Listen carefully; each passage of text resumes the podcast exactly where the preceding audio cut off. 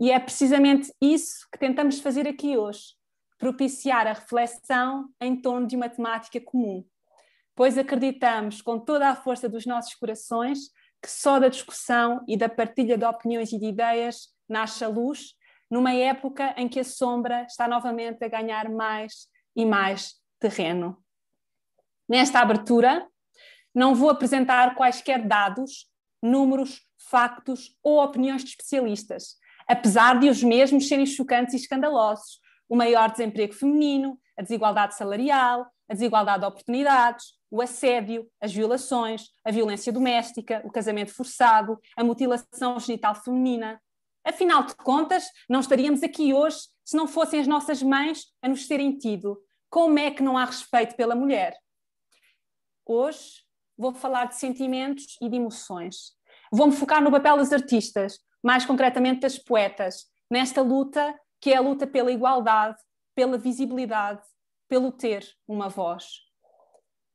Ao longo dos séculos, várias poetas se afastaram de forma crítica e explícita daquilo que era considerado normal, do banal, do comum, do conformismo, da obediência, do deixar-se estar, deixar passar, deixar acontecer, não sentir demasiado, esconder e negar os seus sentimentos, não expressar demasiadas emoções, não ter opinião, não ser vista como um sujeito cívico, político.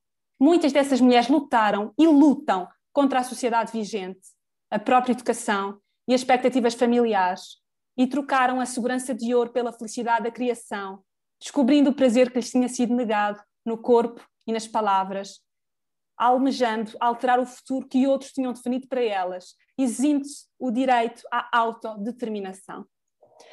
Ler as páginas que escreveram e os poemas que nos deixaram é percorrer a história da luta corajosa que encetaram. Só na língua portuguesa encontramos pensamentos vários como a voz de minha filha recolhe todas as nossas vozes, recolhe em si as vozes mudas, caladas, engasgadas nas gargantas. A voz de minha filha recolhe em si a fala e o ato, o ontem, o hoje, o agora. Na voz de minha filha se fará ouvir a ressonância, o eco da vida, liberdade. Versos de Conceição Evaristo, uma poeta brasileira contemporânea. Também de Ana Paula Tavares, uma poeta angolana contemporânea. Uma mulher oferece à noite o silêncio aberto de um grito. Uma mulher arde no fogo de uma dor fria.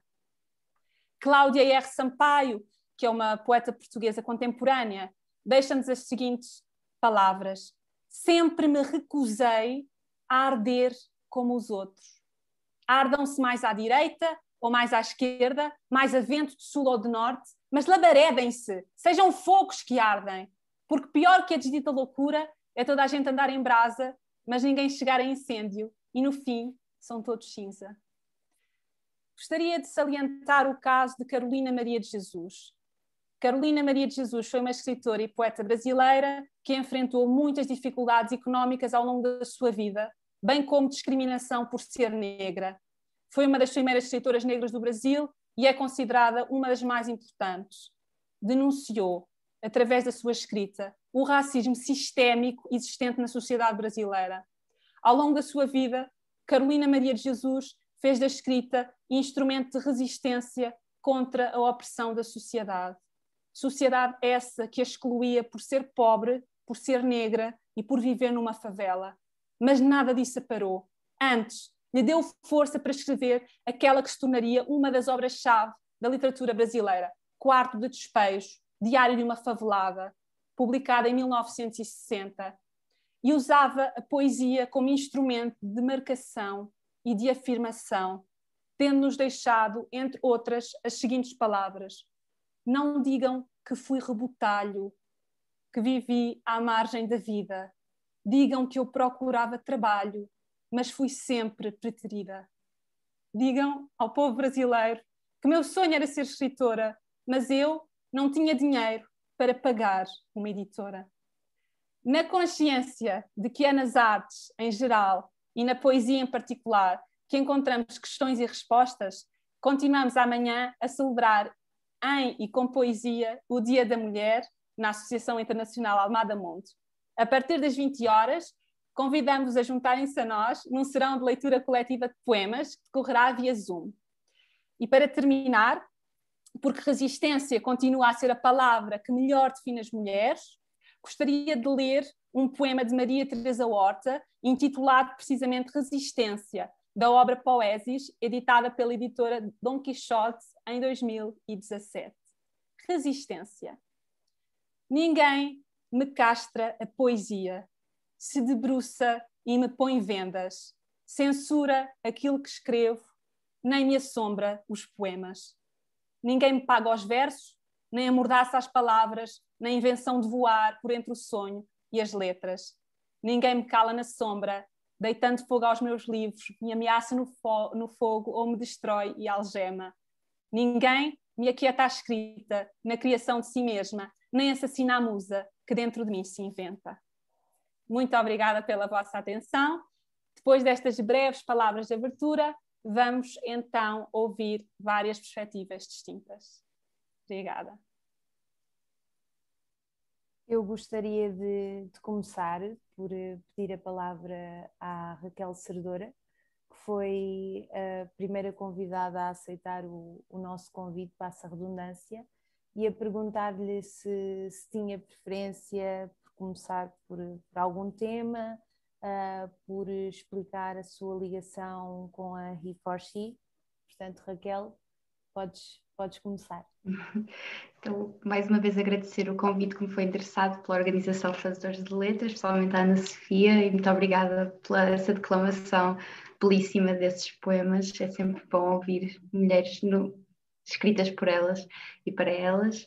Um, este é um tema que me é bastante querido, uh, por acaso a minha ligação com o feminismo vem de muito nova. Eu lembro-me, a partir dos 12, 13 anos, realmente começar a procurar mais sobre direitos das mulheres e sobre realmente sobre esta temática e perceber-me que, ah, eu sou feminista e isto é um. E realmente perceber que nós ainda não tínhamos atingido a igualdade. Realmente havia diferenças entre os homens e, e entre as mulheres que não podem ser explicadas apenas pelos caracteres biológicos.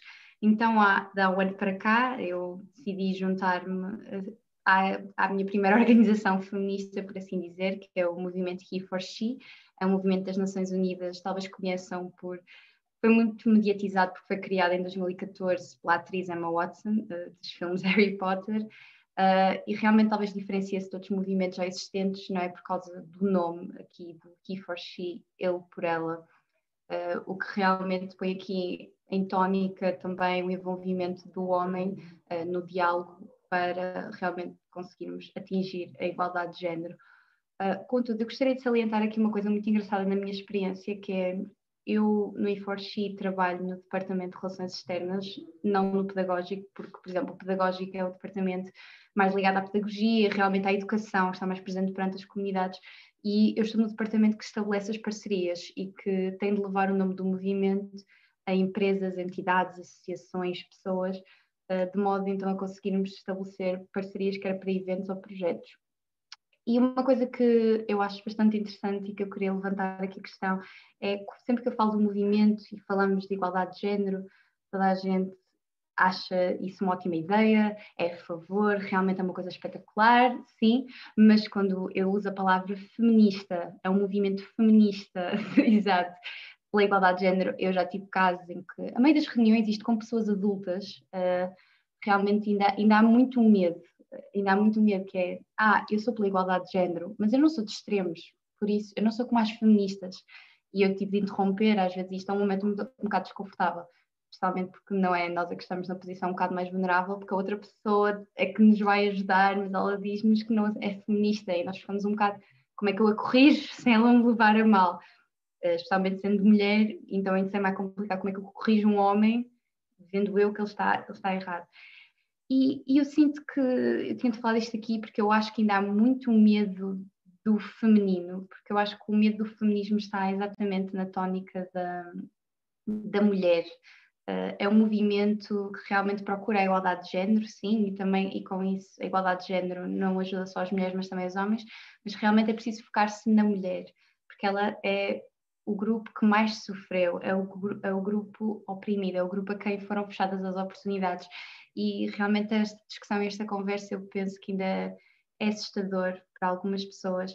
E também é um, um bocado o medo realmente de se atingirmos a igualdade, de termos as mulheres nos mesmos cargos uh, que vemos os homens, porque eu penso que para algumas pessoas é realmente, apesar de nós já vemos que as mulheres têm essa capacidade, acho que ainda é assustador para algumas pessoas pensarem, e se tivermos uma mulher primeira-ministra, se tivermos uma mulher reitora de, uma de várias universidades, se tivermos uma, uma mulher uh, no topo de uma empresa, ainda é assim, ainda há aqui um certo medo, e esta palavra é apenas uma palavra, e, e contudo realmente já vemos o poder que, que elas têm, e só por ter feminino, é, que eu, eu, penso que é mesmo só isso, uh, já, me, já mete consegue tanto medo, o que eu acho que no fundo mostra um bocado realmente o poder que as mulheres têm, porque eu acho que as pessoas percebem disso, porque as mulheres são realmente um grupo, uh, indivíduos poderosos que são capazes, se quiserem, de mudar o mundo.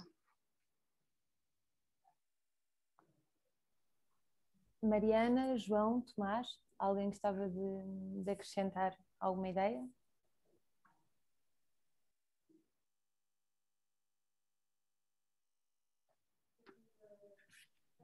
Sim. Um, força, João. Força. Desde, já, desde já podia perguntar à Raquel se acha que o feminismo, entendido assim como um, um conceito em geral, isto porque quer dizer, há vários. É óbvio.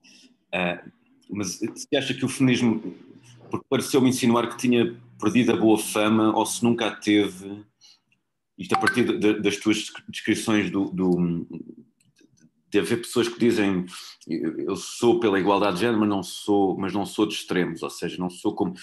Então há, há feminismos extremistas. Então, isso, não sei se isso é, é, possível que haja. Há cristianismos extremistas, há muçulmanos extremistas, também deve haver feminismos extremistas. Um, mas o, o feminismo nunca teve boa fama, ou perdeu-a, ou pronto. É, é nunca teve boa fama, historicamente.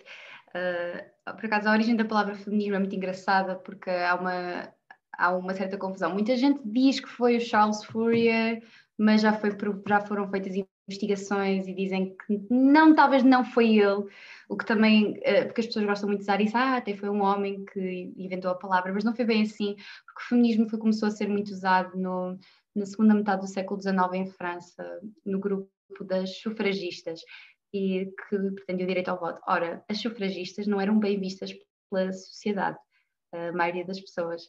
Havia muita campanha negativa contra elas.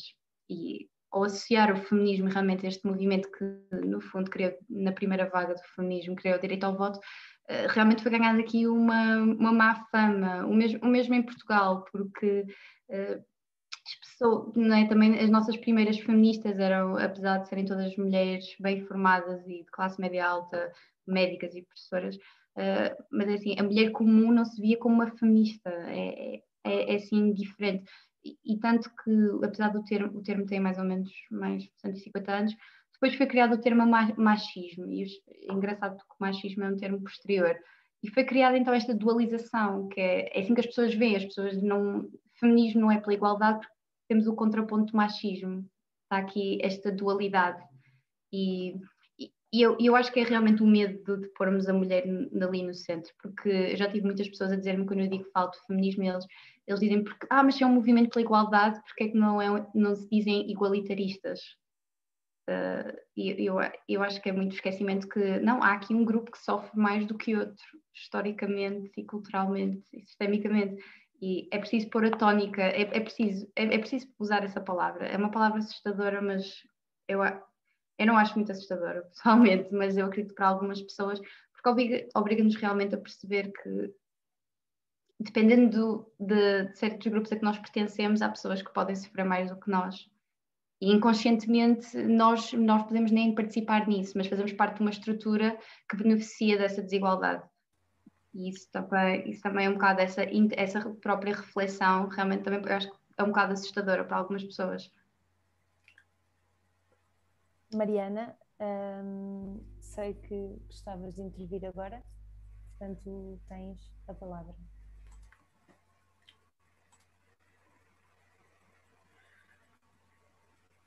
Ok, um... ok, peço desculpa por este, por este delay, estava só aqui num problema técnico. um, eu queria, queria mais no sentido de, de comentar um, isto, isto, esta discussão de feminismo versus machismo é engraçada porque é uma discussão que eu tenho muitas vezes no Twitter. Um, o Twitter é assim um foco de, destas discussões.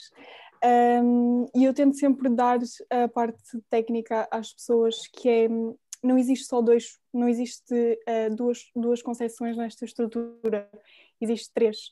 Existe o feminismo, que está no meio, existe o feminismo e existe o machismo. E o feminismo, esse sim, uh, é dito como um, um feminismo, dito erradamente, mas dito como um feminismo radical ou extremista, radical não, mas uh, extremista, uh, no sentido em que superioriza a mulher face ao homem, o machismo homem face à mulher, e de facto o feminismo um, coloca aqui a mulher e o homem numa posição de igualdade. Um, uh, e depois, uh, desde já agradecer à, à, Raquel pelo, pelo seu testemunho, um, toda essa história de, que, de como é que começou, como é que, como é que tornaste feminista. Um, é, pronto, é, é bom uh, ouvir isso. Um, e também gostava de, de te fazer uma pergunta, um, no sentido em que disseste que o, o movimento feminista um, sempre teve um, sempre foi mal visto aos olhos da sociedade desde, desde, o, seu, desde o seu crescimento, desde o seu, do seu, do seu início. Um, e eu queria te perguntar se faz sentido uma análise que se costuma fazer, que é uh, Charles Darwin um, escreveu um, acerca da evolução das espécies. Origem das espécies. Exato. e ele dizia que uma mulher com pelo era de certa forma um desvio ao padrão normal um, daquilo que se tinha como a concepção do homem e da mulher. Um, e a evolução dos direitos da mulher foi acompanhada de uma quase como uma supressão, uh, não supressão, mas quase como uma obrigação desta se moldar a alguns estereótipos de género. Um, esta, esta, dualidade de, de, de linhas, portanto, fazendo aqui um gráfico, aumento de direitos, maior obrigações, um, começou assim na década de 1910 a 1920. Achas que isto faz sentido? Um, este medo, ao mesmo tempo que se obriga a mulher a ter um, mais, a ser mais estereotipada, isto faz sentido? Eu acho que depende aqui, é como estás a dizer, nós temos aqui vários componentes e é como diz, é realmente os estereótipos de género está aqui um peso, o papel social e cultural da mulher tem um peso grande, é que em, em quase todas as sociedades que realmente torna-se difícil, mesmo à medida que nós ganhamos direitos, nós podemos assumir-nos, eu acho, completamente livres de decidir qual a figura ou como é que nós queremos ser. No caso, estavas a dizer do pelo, eu acho isso bastante interessante, porque eu estava a ter essa discussão no outro dia, não é? Nós agora, felizmente, temos uh, autodeterminação de, enquanto mulheres de nós podemos cortar o cabelo se quisermos, podemos usar saias curtas se quisermos, podemos usar calças se quisermos. Contudo, continua a existir nós sabemos que existe uma, por exemplo, no caso de, do pelo, exato, exato, existe, nós sabemos que existe uma pressão para nós sermos uma mulher, mulher sem pelo. Uh, nós sabemos que se nós aparecemos numa entrevista de emprego, estamos, vamos imaginar que estamos de saia e tivemos realmente as pernas uh, com pelo, provavelmente a pessoa não nos vai olhar para nós da mesma forma. Acho que é bastante interessante, porque é assim, eh, nós somos da Europa do Sul, não é? Então o pelo da mulher portuguesa é bastante forte, uh, naturalmente. Uh, e, e, chega, e chega por vezes realmente a, a assemelhar-se ao, ao de um homem, podemos dizer assim, na, na grossura. E, e, é engraçado como realmente nós vemos é, é, isso como o papel da mulher aqui, tipo, não, ela tem-se pilar, ela, ela tem de parecer a isto para poder então pertencer à sociedade. Porque vem sempre com essas regras, não é? Porque, ok, se ela quer estar na via, ela, a mulher, não é? No caso da via pública, a mulher pode sair à rua e estar na via pública, mas para ela o fazer, ela tem-se de vestir e comportar de uma determinada forma, de forma a evitar seja assediada. Não é? Quer dizer, isso é, na minha opinião, é tudo uma falácia, porque não, não tem nada a ver com isso, é, tem a ver com uma questão de poder, mas é, é, é isso. É, é, sempre, os direitos vêm sempre nisso com um custo, porque ganhas isto, mas tens de ter cuidado, não é? Ganhamos liberdade para poder sair do nosso lar e ir trabalhar ou fazer, mas esses sítios também não são feitos para nós, como não são feitos à nossa imagem, também acabam por não ser seguros, não é? A rua não é segura, porque sabemos que ela que as pessoas que estão nela podem não respeitar a nossa liberdade. O trabalho pode não ser seguro, porque as pessoas também podem desrespeitar os nossos limites. E, e realmente aqui torna-se um bocado difícil, realmente nós podemos, eu acho, usufruir plenamente dos nossos direitos, porque não, acho que não foram feitas mudanças uh, para realmente o mundo se adaptar a nós, às mulheres. Foram, nós é que tivemos de nos adaptar a ele. E eu acho que estes casos mais recentes, realmente, quando falamos de assédio e toda essa discussão, por exemplo, mostra como nós mulheres é que nos temos de adaptar.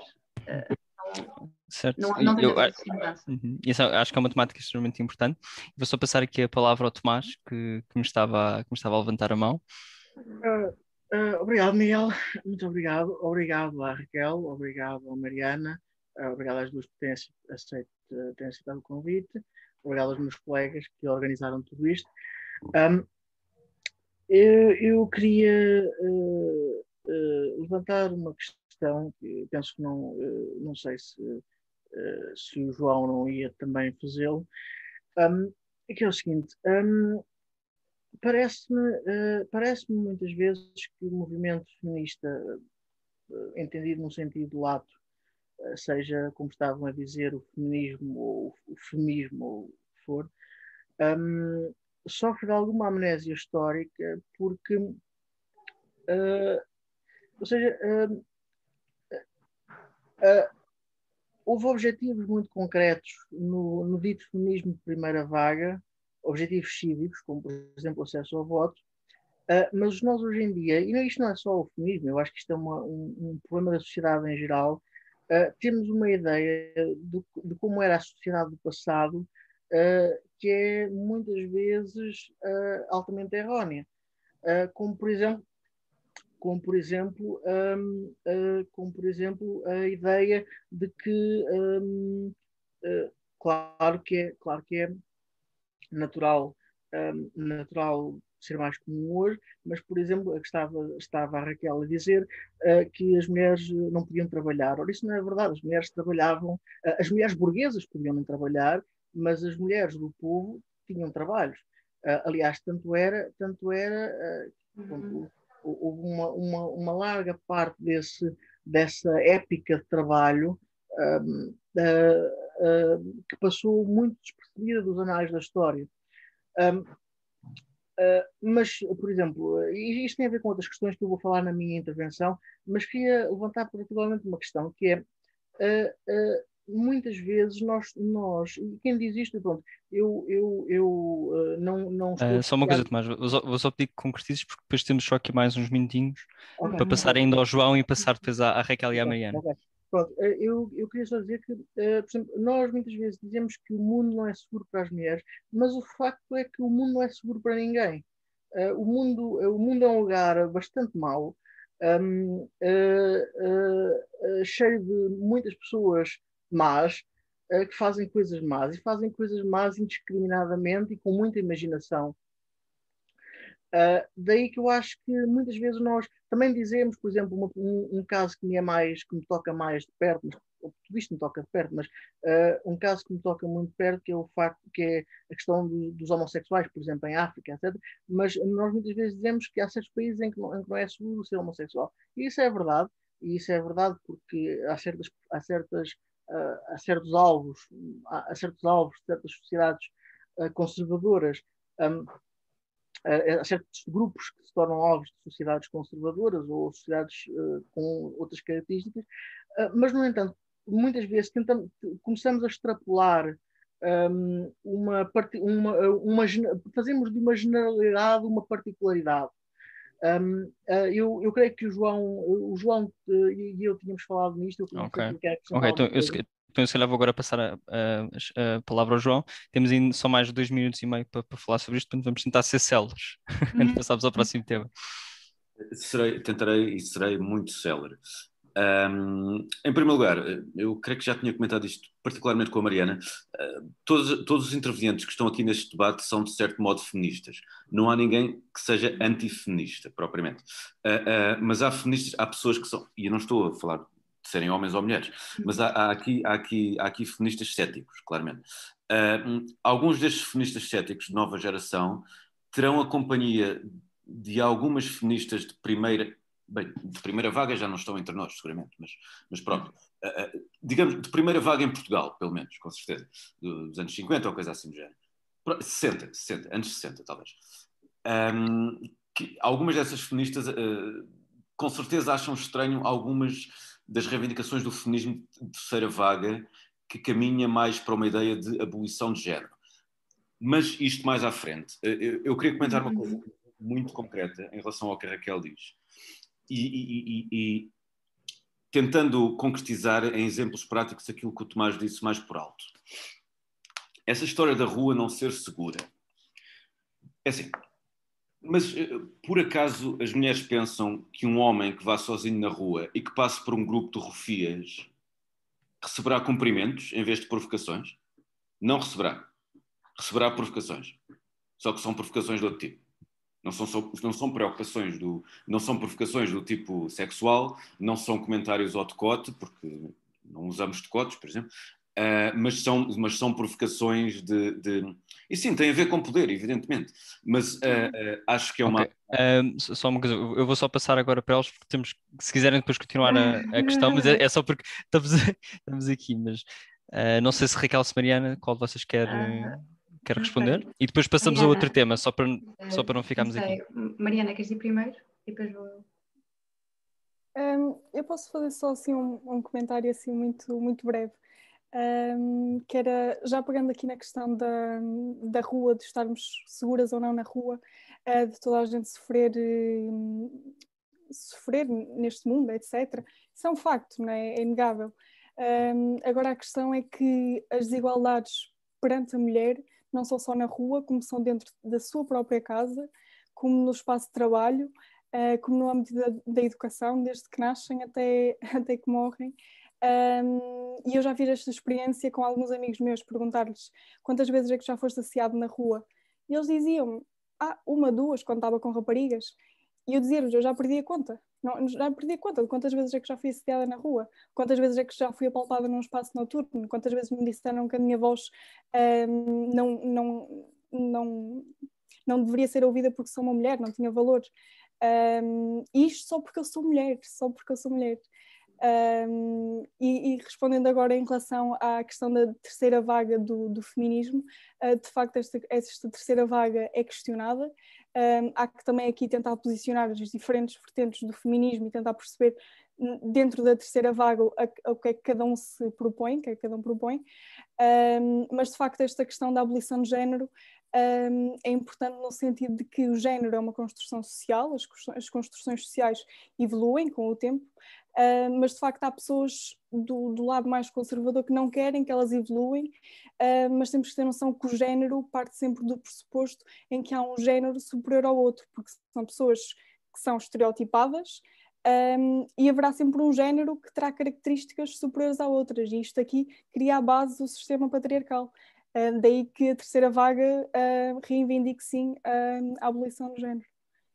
Mariana, um, um, agora, antes de passarmos para a Raquel, gostava de aproveitar já um, a tua deixa para, para te pedir que, que, nos falasse um bocadinho dos temas que são mais sensíveis, porque também és uma pessoa que está muito envolvida neste tipo de movimentos um, e que suporta duas ou três causas que, até mesmo para explicarmos dentro da terceira vaga quais são os, os grupos feministas que podemos encontrar, se nos podíamos dar uma, uma breve explicação. Ok, um, então eu vou tentar não passar já para. Isto pode acontecer, mas eu vou tentar não passar já para, para, outra, para outra fase de, deste debate. Um, mas eu aqui queria falar de três, quatro, te... quatro, três, quatro temas, não, não, não quer dizer que sejam os mais importantes, mas quer dizer aqueles que eu me sinto mais à vontade e que tenho vindo a, a discutir nos últimos tempos. Uh, um deles, que é um, um dos que me caracteriza em termos de posicionamento no feminismo, é o ecofeminismo um, que não, a maior parte das pessoas não tem ainda bem presente qual é que é um, esta vertente do feminismo, mas eu depois posso passar a explicar. Um, outro deles é prostituição, um, o outro seria a pornografia, um, e também dar aqui uma, um, um relance nos feminicídios, uh, nomeadamente em Portugal, para demonstrar também que nós não só não estamos seguras na rua, como também não estamos seguras dentro de casa. Um, e os dados, uh, por acaso a, a, Ana Sofia Soto uh, há pouco falou que não iria referir dados, que, uhum. que não era necessário, uh, mas de facto os dados são bastante assustadores. Também em Portugal, no ano passado, morreram 30 mulheres vítimas de violência, no seio de, de, de violência doméstica. muitas delas foram mortas à frente dos seus filhos. Um, isto aqui não acontece, não acontece com homens. Será coincidência? A mim não me parece.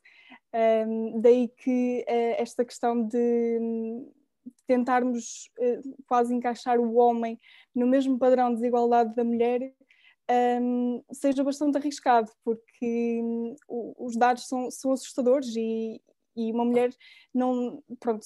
Um, um homem estará certamente mais seguro dentro da sua própria casa, dentro uh, do, seu, do, seu, espaço de trabalho e na rua, do que uma mulher estará. Um, mas não sei se era isto que esperavas que eu dissesse, Joana, mas vou passar se calhar a palavra à, à Raquel. Não, não, olha, uh, antes de passarmos a palavra, ainda tens mais dois, três minutinhos para falar um bocadinho de outro tema, queiras? Mas, a pornografia, só... a questão do ecofeminismo, se quiser explicar. Mas passamos já para a parte em que eu apresentava, é isso? Sim, sim, sim. Ah, ok, não tinha percebido. ok. Um, então, em relação um, ao ecofeminismo, então, um, eu considero-me ecofeminista. Um, isto porque também sou ativista pelas alterações climáticas, são dois temas que me são muito, muito caros desde, desde miúda um, e que agora encaro com uma, com uma outra, de uma outra perspectiva e até com, com maior responsabilidade nestas, nestas questões. Uh, e o ecofeminismo tem duas facetas indissociáveis: a opressão das mulheres e a destruição da natureza. E uh, no meio desta correlação está o poder do homem sobre a mulher e sobre os recursos naturais. Um, este, este movimento, ecofeminismo, surgiu em França em 1974, com uma, com uma feminista que se chamava Françoise Dabon, um, em que ela utilizou uh, o conceito pela primeira vez para descrever o um movimento político pela defesa do ambiente e do feminismo. Um, nesta altura, as mulheres já se mobilizavam contra as centrais nucleares, contra, e protestavam à porta das bases militares, uma delas em Greenham, Greenham Common, no, no Reino Unido. Um, entretanto, este, o ecofeminismo foi evoluindo no sentido em que hoje uma das vozes mais, um, mais chamantes do ecofeminismo é Vandana Shiva, da Índia, um, e que esta, que esta, esta mulher uh, dedicou parte da sua vida a tentar explicar como é que o, o patriarcado que ela inclui no sistema económico capitalista que rege o sistema político, social e económico a nível global é o grande responsável pela destruição do planeta, assim como pela falta de direitos e oportunidades por parte das mulheres. Um, e ela, ela explica isto de uma forma muito simples. Ela diz que este que este ambiente em que nós temos o homem versus a mulher, o progresso versus a natureza, o ser humano versus o animal, em que é tudo, tem, tem tudo um versus um, nós não conseguimos coexistir pacificamente, tem que sempre haver um, um, um opressor e um oprimido uh, em várias vertentes do, da nossa vida. Um, e o que nós uh, propomos, enquanto, enquanto ecofeministas, um, é que de facto, uh, por um lado, haja aqui uma, uma consciência de uma econ, econ, economia, para, economia para os cuidados, um, no, sentido, no sentido em que Uh, eu posso dar aqui um exemplo rápido para tentar, para tentar explicar. Bem rápido, uh, temos menos de um minuto, tá bom? Ok. Não sei se passa então já para os próximos pontos ou se. Depois podemos voltar um, para falarmos de outro ponto. Agora gostava, se não te importasses, Mariana, de passar aqui a palavra à Raquel, que já não ouvimos há algum tempo okay. e que há pouco queria falar, portanto, Raquel, por favor. Ah, sim. Também muito rapidamente, e depois, entretanto, acho, acho que também vai fazer, vai fazer ponto com um dos temas da Mariana. Uh, então, em relação uh, ao Tomás, uh, da questão da amnésia, da amnésia, da amnésia, amnésia histórica, desculpem, estava a ter dificuldade. Um, atenção, quando nós dizemos a mulher não podia trabalhar, eu acho isso bastante interessante. Uh, nós sabemos que as mulheres, nomeadamente em questões de pobreza, sempre tiveram de trabalhar, não é? É a partir daí que nasce a prostituição, a profissão mais velha do mundo. As mulheres também tinham de servas, servas, trabalhar na agricultura. Contudo, eu acho que quando eu emprego aqui o termo mulher, eu estou a falar de todas elas. E até acho que, tendo em conta aqui o tema também de importância das letras, não nos vamos esquecer que até o início do século XX, uma mulher não podia publicar um livro e não podia, e muitas delas próprias também tiveram de empregar termos uh, masculinos, né, como a George Eliot e também a George Sand, para realmente então poderem publicar um livro com ou sem autorização do marido, porque antes penso, por exemplo, em Portugal tinha-se de ter autorização do marido e depois acho que se tirou. Depois, a questão de o mundo não é bom para ninguém, eu concordo, e todos os exemplos que usaram foram bastante úteis, só que como a Mariana disse, o facto de sermos mulheres, o facto de sermos homossexuais, o facto de sermos negros, o facto de sermos, uh, não termos as mesmas capacidades físicas ou, ou mentais, aumenta as probabilidades realmente de violência. Por exemplo, o João estava a usar o exemplo, um homem medo quando vê um grupo de rufias. Claro que vê, mas é como ele disse, não sente a violência sexual que poderá incidir sobre ele. Um homem pode se preocupar, vão-me roubar a carteira, integrem a minha, a minha também integridade física, mas uma mulher preocupa-se com tudo isso e mais do que é que eles podem fazer com o meu corpo. E que é um medo que, infelizmente, os homens também podem sentir, não digo que não, mas nós, enquanto mulheres, como essa é a visão que também tem, maioritariamente nós, não é? que é um objeto a ser visto e usado, é um medo que está presente em nós todos os dias. E quando saímos à rua, e a Mariana, na questão do assédio é isso, eh, eu não sei como é a vossa experiência, mas enquanto mulher, especialmente, eu comecei a ser assediada, tinha 12 anos, mas eu tenho amigas que começaram a ser assediadas quando tinham 6, 8 anos. E isto realmente põe um. E algumas à porta da escola, o que realmente faz com que o espaço público seja ainda um bocadinho talvez mais perigoso para jovens mulheres, para raparigas e, e mulheres. E depois na questão só da primeira vaga versus terceira vaga, eu também acho que é importante ter aqui diferença, há uma grande diferenciação, porque assim, primeira vaga de feminismo era feito nomeadamente, e especialmente em Portugal, vemos esse exemplo, mulheres de classe média alta brancas. E havia uma clara distinção entre as mulheres que queriam esse direito ao voto, que tinham exatamente esse objetivo concreto, e as outras. Portanto, que em Portugal elas diziam. Quando nós dizemos que queremos o direito ao voto, não é para as mulheres que não, não educadas, que não têm a escola e que trabalham nas fábricas, e primeiro damos o direito ao voto a nós, e depois, quando nós pudermos educá-las todas, dão o direito de voto ao resto das mulheres. Isso também depois foi, primeiro foi feito também com os homens, essa distinção entre aqueles que sabem ler e escrever e que têm rendimentos, mas a, mais ou menos pelo século XX, desde, desde que homens soubessem ler e escrever, que já era mais do que as mulheres, estes podiam votar. Eu acho que é realmente também uma mudança de mentalidades e uma mudança de objetivos, porque agora o feminismo também tem muito mais realmente, sendo interseccional, temos de nos preocupar, o objetivo realmente passa a aqui também, eu acho, ser mais amplo, porque trata-se, uh, como a Mariana apresentou com o ecofeminismo, trata-se de pensarmos em alterações climáticas, uh, na classe socioeconómica, na orientação sexual, na, do país de proveniência. Há aqui muitos mais outros fatores que agora temos que ter em conta e que realmente tornam um objetivo, talvez assim, um, bocado eh, multifactorial. Uh, acho, acho que é assim. Ok. Okay. eu, vou agora, eu vou agora passar aqui a palavra ao Tomás para, para a, preleção dele, uh, só, para, só para termos aqui um bocadinho de cuidado com, com os tempos, porque obviamente que, sobretudo, se chegarmos aqui um bocadinho mais ao final e já tiverem as pessoas, cada um tido a sua, a sua parte para falar, é, é mais fácil também depois falarmos calmamente, só porque eu não quero que seja sem ninguém prejudicado. Mas vou Obrigado, passar então, Miguel. Tomás, força. Obrigado, Miguel. Obrigado à, Raquel e à, e, à, e à, Mariana que responderam às, às nossas perguntas.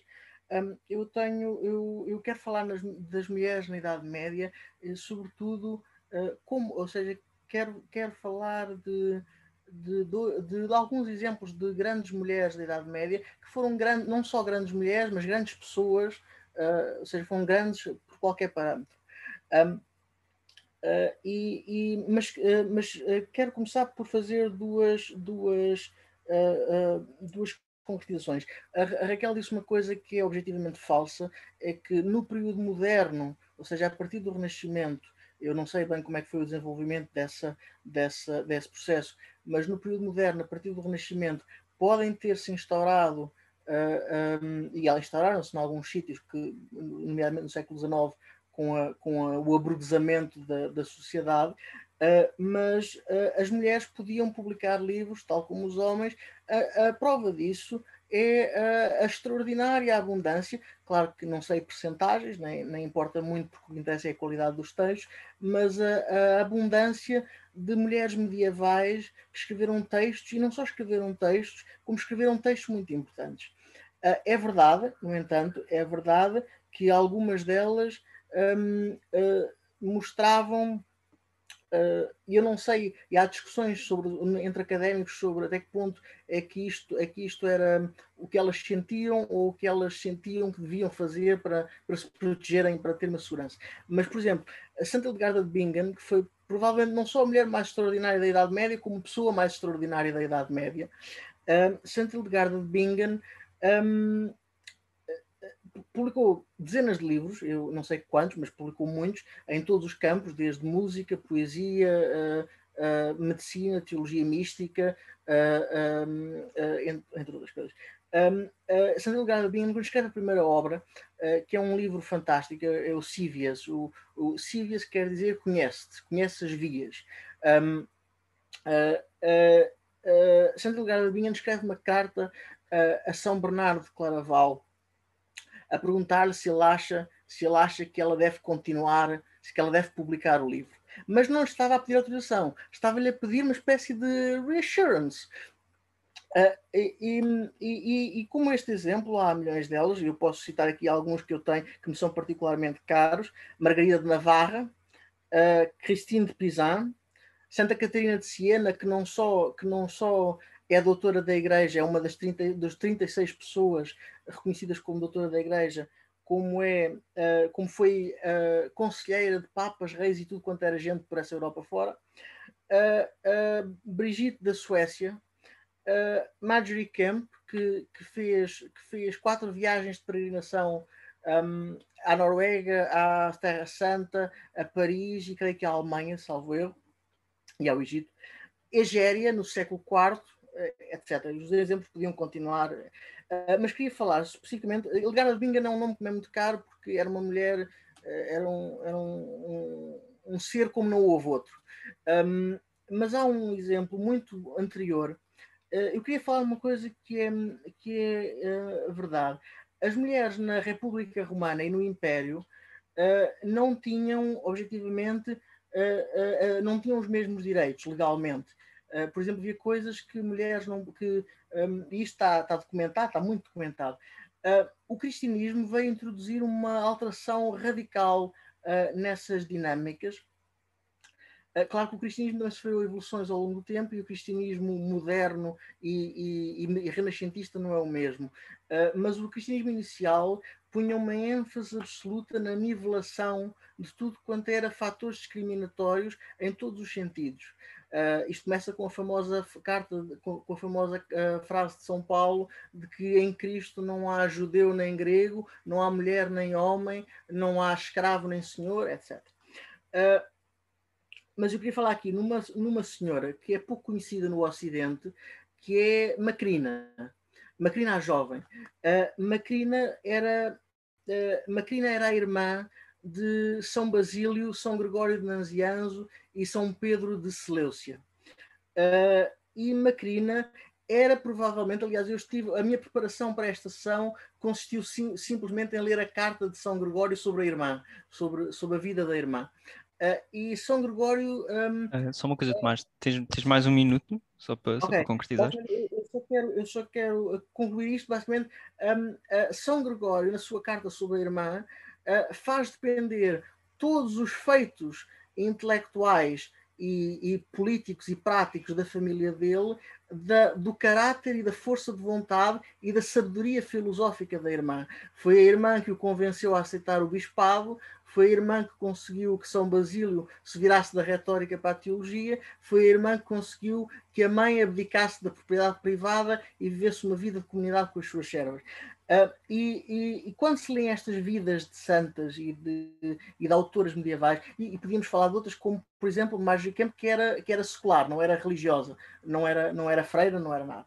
Uh, mas Macrina, quando se lêem estas, estas vidas, uh, pensa-se realmente um, aquilo que eu falava da amnésia histórica é a amnésia para estas coisas. Nós parece que vemos o passado, vemos o passado como ele aconteceu depois de 1500.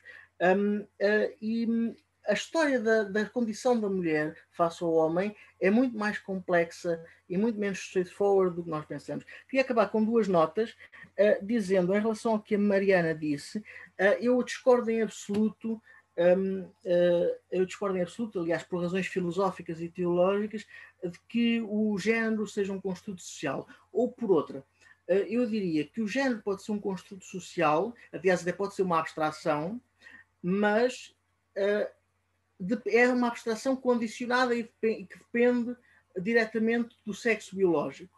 Ou seja, eu acho que género é útil para falar de gramática, para falar de pronomes e de terminações de palavras, mas não é útil para falar de relações entre pessoas. Uh, daí que a expressão igualdade de género seja um bocadinho, um bocadinho awkward para mim. Um, Uma coisa mais, vou, pedir mesmo para concretizares porque já, já passou o tempo. Quanto, quanto, quanto à, quanto à hum, narrativa, quanto à narrativa que assimila o patriarcado, é, é engraçado. Bem, mas isto fica para depois, porque provavelmente temos, temos tempo de voltar a isto. Uh, passo a palavra a quem quiser. A quem... Ok, eu, eu iria passar a palavra ao João, ainda falou um bocadinho menos, mas sendo que, que te referiste especificamente à Mariana, vou, vou passar a ela. Ok, um, então, um, eu estou um bocadinho confusa aqui nos timings, se, essa, se é apresentação, se é comentário, mas. Um, é, neste, neste, caso já, neste caso já estamos a discutir aquilo que o, que o Tomás okay. nos trouxe, sim. Ok. Um, então, em relação ao género, um, eu também costumo fazer eh, aqui uma distinção como, como faço do feminismo, feminismo e machismo. Um, em relação ao género, nós de facto temos uh, a nossa identidade de género, temos o nosso sexo biológico, uh, temos também a nossa orientação sexual, que são três coisas completamente diferentes. E a única coisa que de facto nasce connosco uh, e que não há outra forma de, de a refutar, a não ser que um, ehm, a não ser que também não nos identificamos com ela e então sejamos uma pessoa transgênera, um, é o sexo. Agora, o género, dizer-me que eu tenho que usar cor de rosa, o rapaz tem que usar azul, eu tenho que brincar com bonecas, o rapaz tem que brincar com, com carrinhos, um, ou que eu tenho que ser médica ou enfermeira e o, e o rapaz tem que ser engenheiro, um, ou o que seja isto é uma construção social, isto não é algo que, que nasce com as pessoas. Eu não nasci, uh, ou melhor, ninguém nasce a pensar eu tenho que brincar com bonecas porque tenho um pipi. Não. Uh, isto para mim não faz qualquer sentido, uh, a não ser o único sentido que faz é, é, que de facto é uma construção que as pessoas criaram, uh, mas o sexo é inegável. Agora, o género ou a nossa orientação sexual ou até mesmo a nossa identidade são coisas que são, que são moldadas e que, e que nós podemos facilmente, podemos facilmente evoluir e até conseguir refutá-las. Um, obrigada, Mariana. Eu gostava agora de dar a oportunidade ao João Almeida, que é a pessoa que até agora teve menos tempo de intervenção. João, queres comentar este ponto que a Mariana uh, focou? Sim, perfeitamente. Uh, uh, não, queria antes fazer dois comentários que me ficaram aqui suspensos. Um, em primeiro lugar, queria dizer que, há, já se falou aqui de várias coisas que tenho a certeza que se, falará, se falarão mais tarde, que é, que é essa questão dos femicídios e, de, e, e, também da diferença entre igualdade cívica e igualdade eh, entre a diferença entre, entre uh, um, igualdade igualdade cívica e social e igualdade de outros tipos em relação à mulher.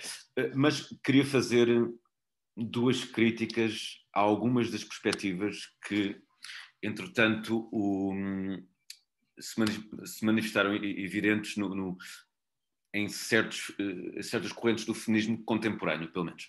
A primeira são ambas cáusticas. A primeira, a primeira é que uh, parece que, que, que, as, que, as, mulheres falam, as, não é as mulheres, perdão, as feministas falam muito de quererem serem executivas de empresas, mas não falam muito de quererem ser pedreiras.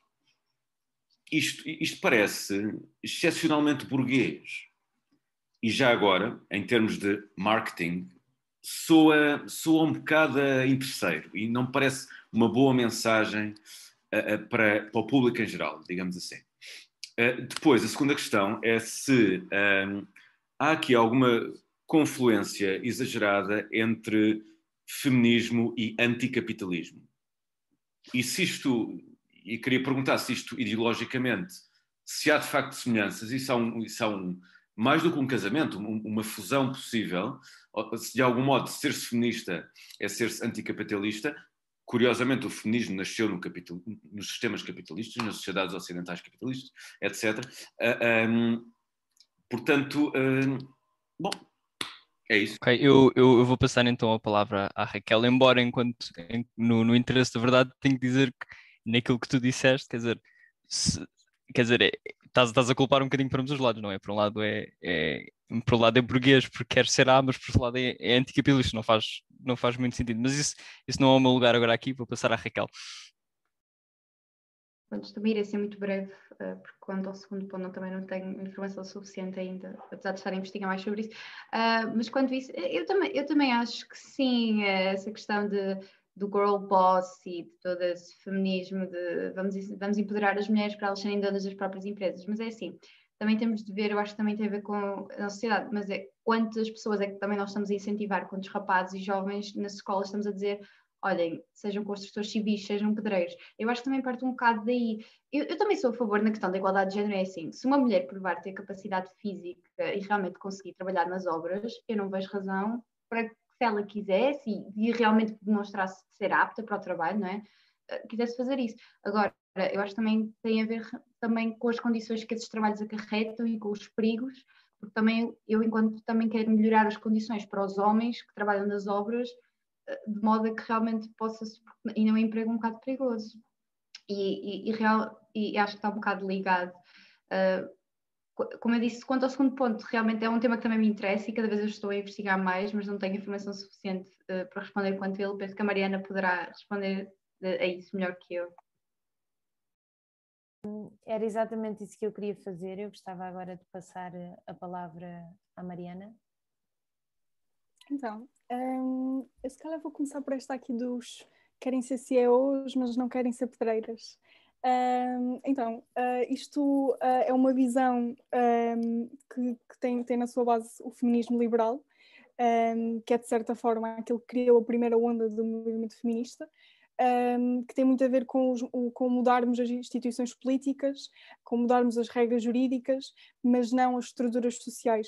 Um, e aqui a inclusão da mulher na sociedade passa por uh, incluí-las de facto mesmo nas instituições formais, daí que um, a questão dos, de ser CEO, ser líder de uma empresa, de ser primeira-ministra, esteja aqui muito no foco uh, do feminismo liberal, que é uma, que é uma visão com a qual uh, eu não me, não, não me revejo a 100%, uh, porque para mim um, o feminismo deve ser alcançado uh, pela mudança das estruturas sociais, não tanto pela, só pela mudança das instituições políticas. Um, agora, aqui uma coisa também é certa, uh, já foram mostrados dados que dizia que em Portugal 60% das mulheres ou melhor, 60% das licenciaturas eram tiradas por mulheres. Uh, pelo contrário, os maiores cargos de chefia, ou melhor, na sua, na sua maioria, um, eram, uh, eram encabeçados por homens. Um, e, portanto, havia aqui uh, algo costuma-se dizer ligeiramente paradoxal.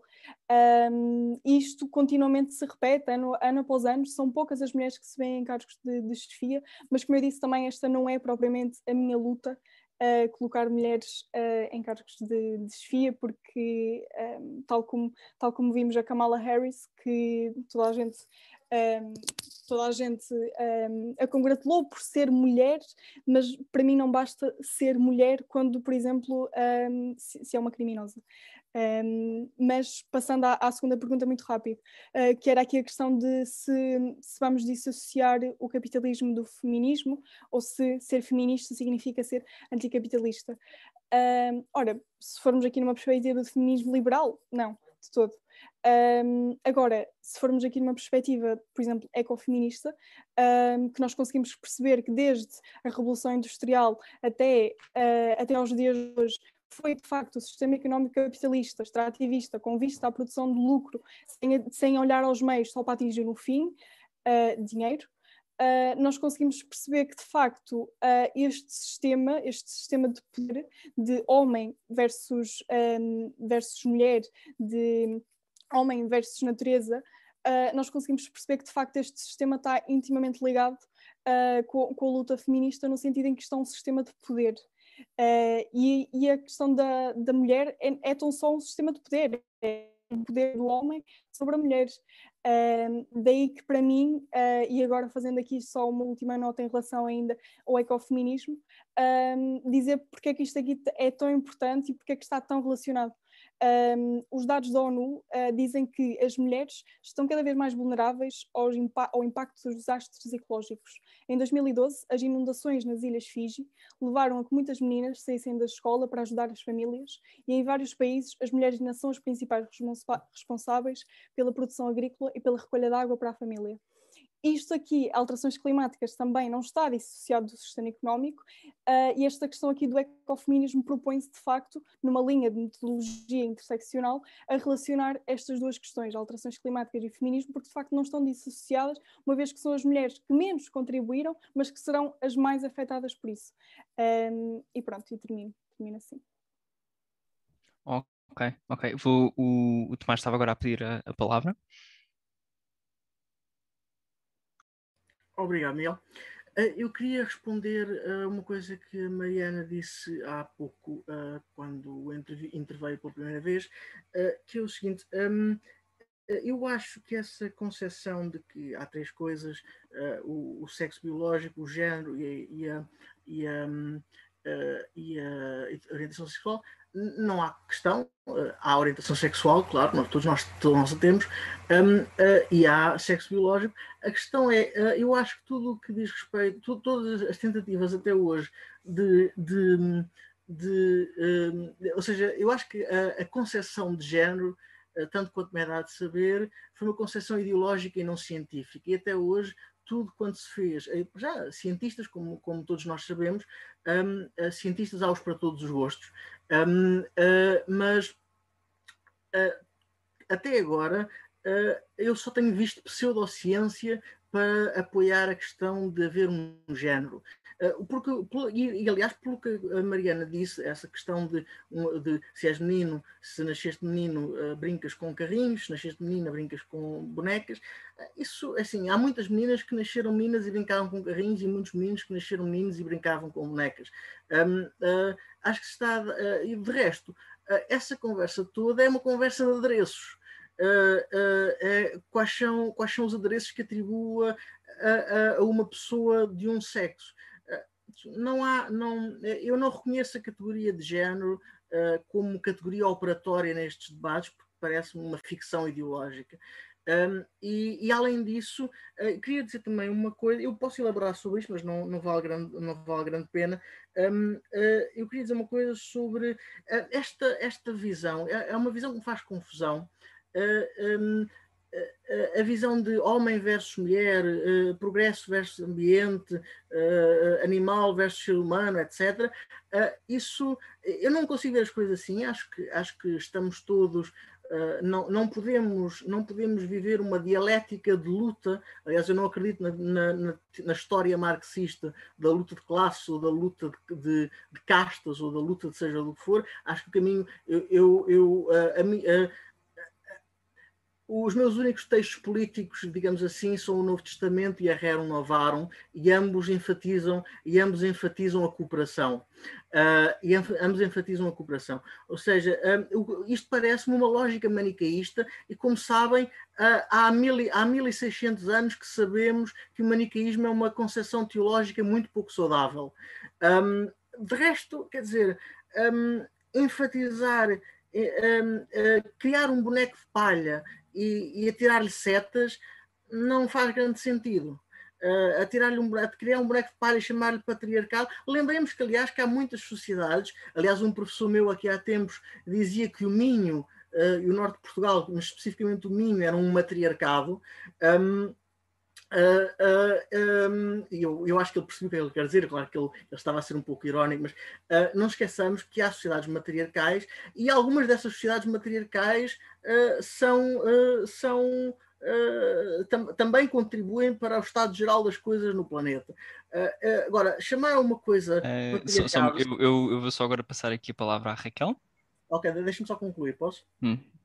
Um, ou seja, o que eu quero dizer é que a própria concepção de uma estrutura chamada patriarcado é, é, é de algum valor etimológico, uh, mas não é propriamente. Ou seja, aliás, isto, isto tem a ver com tendências da filosofia francesa de meados do século XX. Uh, ah, como sabem, o estruturalismo é dessa época. Uh, e isto tem a ver com o estruturalismo. E o estruturalismo, o estruturalismo está subejamente desacreditado. Não, não, não faço. Bom, mas uh, passo, passo. Ok, sendo assim, força, Ricardo. Não, uh, achei bastante interessante a, a, crítica do Tomás ao marxismo e ao, ao, ao, ao todo ao processo uh, dialético uh, e a referência ao Novo Testamento que é não que é, que é bastante interessante realmente porque o, o, que nós vimos realmente na história e também pegando aqui um bocado também nas várias teorias que nós temos filosóficas da natureza humana não é? E assim que nós agora estamos numa muito talvez mais obesiana que vivemos isso não é? Que é não nós somos naturalmente maus e somos naturalmente egoístas e o nosso estado de natureza é somos todos é o estado de todos contra todos.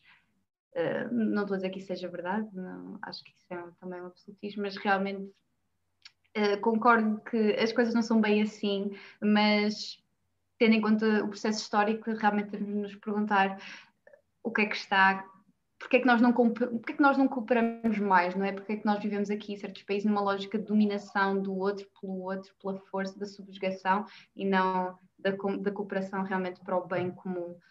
Ah, depois na questão da, das sociedades matriarcais eu acho bastante interessante, não sei se é uma não sei, eu, não, eu não sei como é que é como é que é para baixo, não é? Mas falando da minha experiência também como nortenha, eu acho isso bastante engraçado, não? É? porque realmente é verdade, eu acho que há, uma, e principalmente que aqui comparando talvez com o que eu sei de Lisboa, a estrutura familiar aqui é muito mais forte. Realmente aqui uh, o núcleo da família é uma coisa muito importante, estar com a família. Uh, contudo, apesar de realmente a figura, o poder estar na mãe, uh, não nos enganemos que não deixa de estar cheio de misoginia e, e apesar da mãe parecer controlar, ela não tem muito poder, porque realmente é um bocado escrava do, do, um bocado, do papel de mãe, exatamente matriarca que ela tem de ter. Porque uma matriarca não é só a líder e a que manda, mas também é que tem de fazer o jantar para todos no domingo, é aquela que também faz o, almoço de Natal, é aquela que também tem de, tem de ser querida a toda, tem de ser querida, tem de ser massa, tem de poder dar realmente o carinho que todos precisam. E, e isso em sociedades patriarcais não, não se vê tanto. Quanto à questão do boneco de palha, Uh, não, acho, acho interessante essa questão do, do, boneco de palha e do voodoo, talvez seja, porque realmente é, é, há aqui um sistema muito complexo que opera e que nós não percebemos muito bem sua, os seus mecanismos, não é? Há aqui uh, vários, há é, no fundo é um bocado uma pirâmide, não? É uma pirâmide de uma cultura que, que diz que as mulheres são, são, inferiores e não conseguem atingir tão grandes feitos como os homens e não conseguem.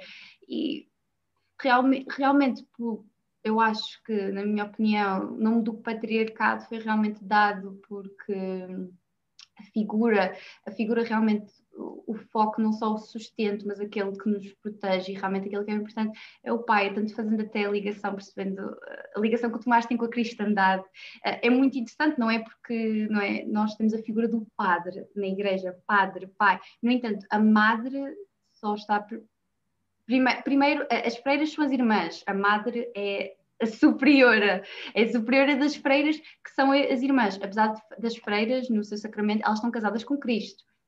Eh, o padre está em união com o Espírito Santo e com a igreja. E, e mesmo, mas mesmo assim, elas não têm direito ao nome de madre, só apenas chegarem ao mais alto nível. E eu penso que é, é neste aspecto, do, claramente na importância do pai, de que só ele é que nos pode proteger e só ele é que sabe que está mais esta questão do boneco de palha, porque foi realmente construído um sistema à volta desta figura do homem protetor, dominante, forte, uh, que realmente foi criado então todo um mecanismo de subjugação, porque um, um género, neste caso o feminino, foi tomado como, como o mais fraco e que talvez não. E que, e que deve ser limitado a uma certa esfera e certas coisas, porque não é capaz de chegar ao mesmo nível que, que o homem. Um, obrigada, Raquel. João, finalmente chegaste. Sei que querias agora intervir. O que é que nos tens a dizer sobre, sobre este possível conflito, sobre a importância da dialética, da questão do patriarcado versus matriarcado? Uh, sobre a questão, primeiro, eu penso que esta será a, a, última intervenção do caráter geral e depois avançaremos definitivamente. Sim, sim, sim. Portanto, agora podes intervir. Não, sim, Aproveita. Eu já intervi o suficiente e já intervi em, em, em pontos que, que, já, eh, que já me eram caros o suficiente para, para, considerar a minha intervenção praticamente, a minha intervenção inicial praticamente concluída. Portanto, queria só um, dar dois pontapés de saída para a discussão geral. Penso, penso que pode ser ainda melhor que, que esta primeira parte das intervenções iniciais. Uh, ah, um, dois pontos apenas. Uh, ah, um, Parece que o feminismo, eh, na, seguramente na, na, maior parte das suas correntes, funciona muito por, por, por uh, oposições. Quer dizer, uh, para se falar de feminismo e de mulher, tem que se falar de homem. Ser-se contra o homem, o homem ser culpado por isto, o homem ser culpado por aquilo. É isto bom? E, e atenção, há, há, há, ramos do feminismo, alguns descomunalmente radicais, que, que se recusam a falar do homem variedíssimas maneiras. Um, alguns são radicais e, e realmente não pareceriam bem a quase qualquer pessoa. Mas uh, será que é uma, um, um, problema que o feminismo tem de ter de se referir sempre ao homem como inimigo, não saber só falar de mulher, por exemplo? Um, e depois há outra coisa que. Mas isto eu não tenho nada a dizer por enquanto, só quando começarmos a discutir esse tema, que é o tema do que, do que, do que hoje em dia se está a chamar de femicídio que é uh, um, as mulheres assassinadas é, é, um problema é um problema uh, tão grave quantitativamente uh, quanto o, o, o, número de mulheres que tiver sido assassinadas, ou seja, uma vida é uma vida. Uh, mas eu queria saber se qualitativamente é, é diferente uma mulher ser assassinada pelo marido de um, de um, de um vizinho matar outro ou de, ou de um homem ser morto num assalto, etc. Mas, mas eu creio que isto é, é, será um capítulo separado da discussão que, em que entraremos quando, quando, bem, quando bem entender. Um, eu aproveito essa deixa, aliás, desta pergunta do João, para abrir o, o nosso, a nossa discussão um, a todos os, os, participantes da nossa reunião via Zoom, sendo que este debate não está a ser transmitido em direto e à partida um, não, não trará mais problemas técnicos, um, gostaríamos não só, uh, se quiserem intervir através da, da projeção da voz, podem também mandar as perguntas para o chat, através da, das reações podem levantar a vossa mão e nós iremos agora passar a palavra por, eh, por ordem de, das mãos a serem levantadas.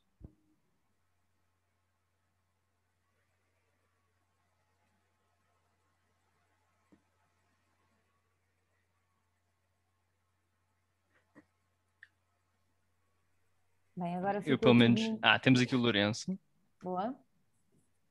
Um, olá, boa tarde. Desde já, obrigado a todos.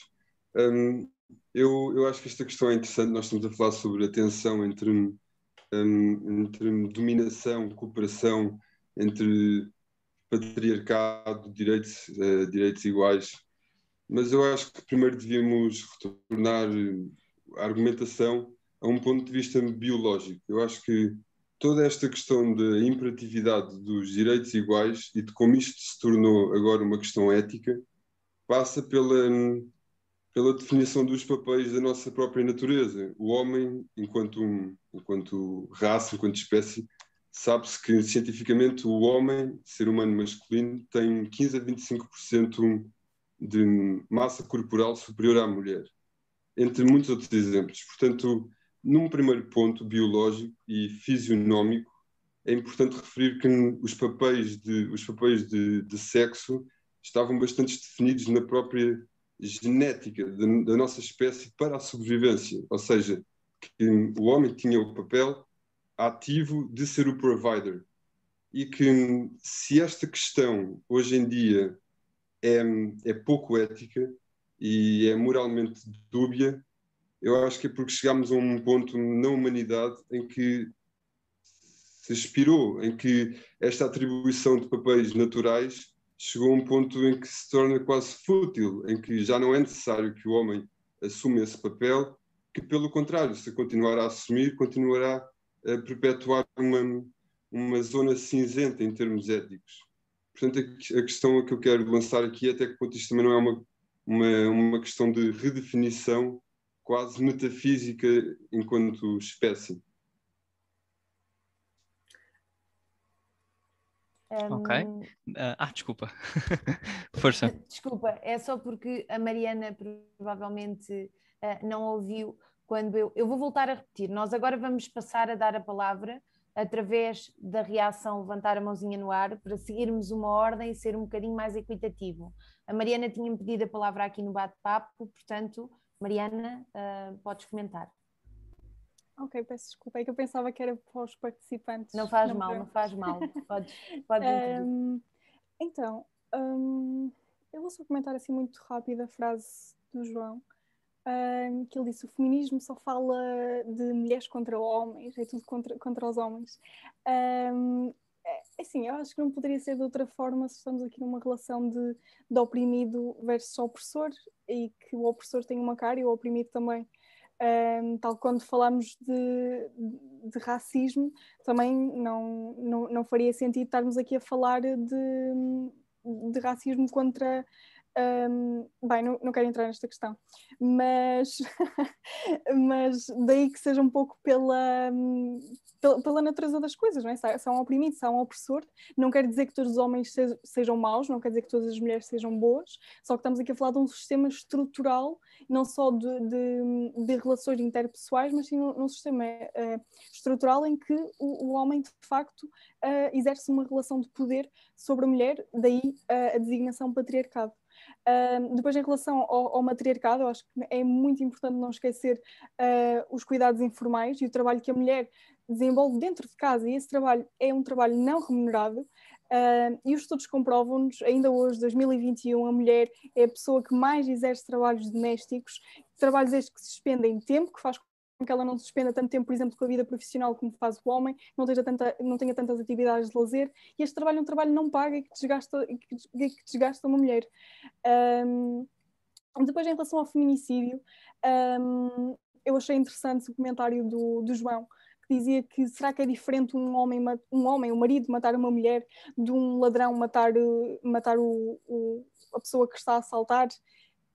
É totalmente diferente, porque, vejamos, um, aqui, em termos de factos muito rápidos, 60% dos assassinatos em Portugal em 2018, 60% foram femicídios. Em 2019, 3 em cada 4 pessoas assassinadas em contexto de violência doméstica foram mulheres. Uh, em 2020, como eu já tinha dito, houve 32 homicídios em contexto de violência doméstica. Uh, e falámos, no ano passado falámos imensos nomes, um daqui de Lisboa, a, a, a jovem Beatriz Lebre.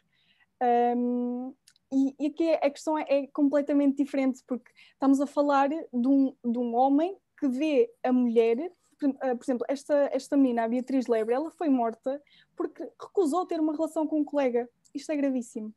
Agora, isto, isto mostra a, relação, a, a, forma como o homem, em geral, olha para a mulher, olha para a mulher como se ela fosse um objeto que ele pode moldar à sua feição e que ele pode fazer exatamente aquilo que quiser, seja violar, seja abusar, seja matar, um, seja agredir, tudo. Uh, e o feminicídio é a última, é a última, um, a última causa, a última causa não, mas é, mas é o último exponencial da violência machista. Uh, daí que uh, seja completamente diferente falarmos num homicídio do que se falarmos num feminicídio. Um, antes de, de, passar aqui a, a palavra ao João, eu só queria, e acho que enquanto moderadora também posso dar um, a, este, a este privilégio. Só queria fazer aqui uma provocação bidirecionada, tanto à Mariana como ao João, que é quando nós falamos nesta questão do oprimido versus opressor, que faz sentido dizermos que há mulheres versus homens, homens versus mulher, eu só acho que nós também temos que ter aqui sensibilidade para perceber que dentro de grupos de mulheres também se vê e também se exacerbam expressões de machismo, ou seja, de mulheres que dentro do próprio grupo não acham normal ou não acham legítimo que exista um, que exista uma luta pela igualdade de direitos e pelos direitos das mulheres. Portanto, eu acho que é, que é, que é crucial nós termos este tipo de reflexão. Agora, João, por favor, podes, podes falar. Sim, muito rapidamente.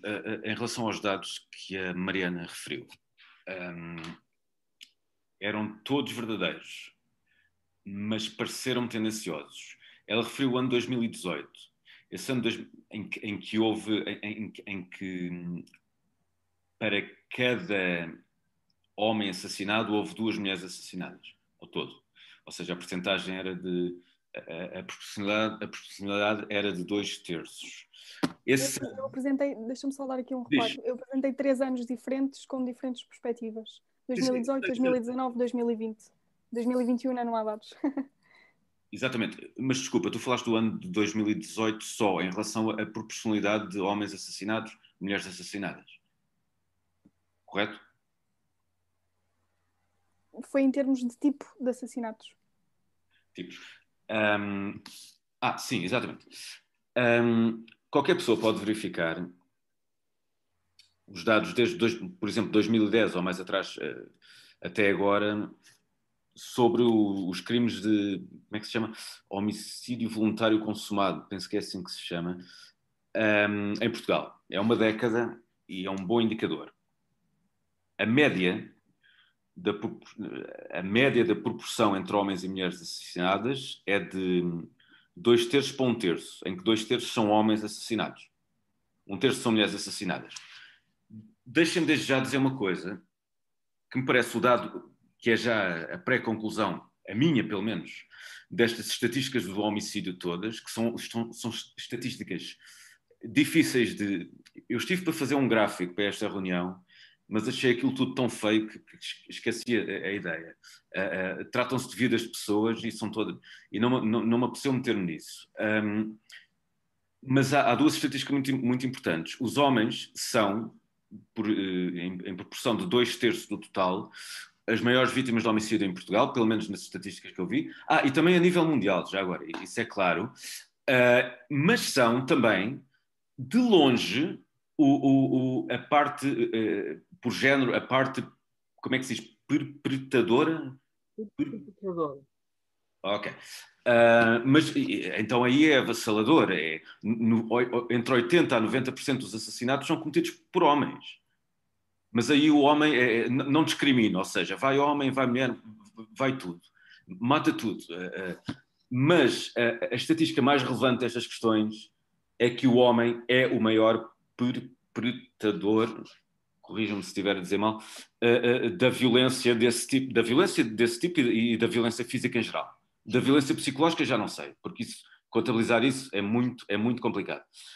Um, mas a minha questão é a seguinte: pelo que eu vi dos relatórios anuais de segurança eh, emitidos pelo Ministério da Administração Interna, eh, interna todos os anos, um, em média, há mais vizinhos e conhecidos assassinados por vizinhos e conhecidos do que mulheres assassinadas.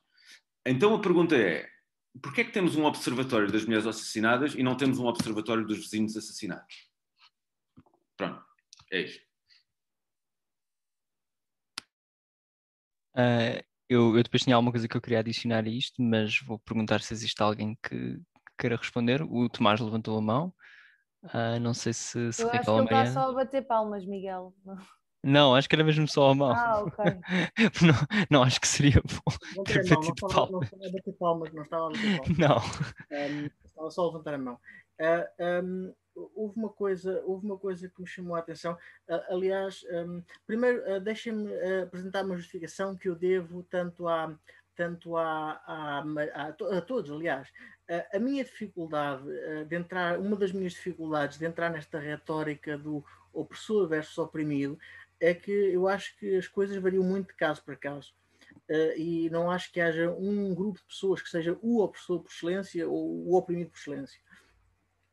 Uh, mas há outra coisa, é que uh, na minha família e na minha experiência pessoal, um, uh, uh, as mulheres têm sido figuras mais importantes e mais marcantes do que os homens. Ou seja, na minha família, uh, normalmente as mulheres mandam nos homens. Um, e, e, mandam bem, atenção, não, não, não, não, não, não digo o contrário. Por exemplo, posso dar-vos uma história de família. O meu avô chegava à casa com o ordenado e entregava tudo à minha avó e ela geria e decidia o que é que se comprava e o que é que. O que, é que etc.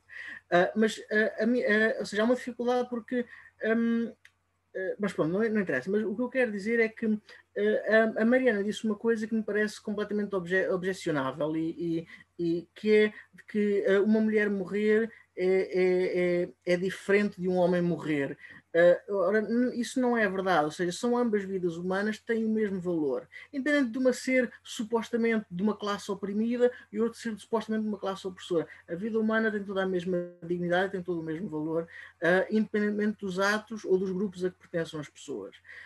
Um, da mesma forma, de, de, ou seja, uh, o que eu quero dizer com isso é que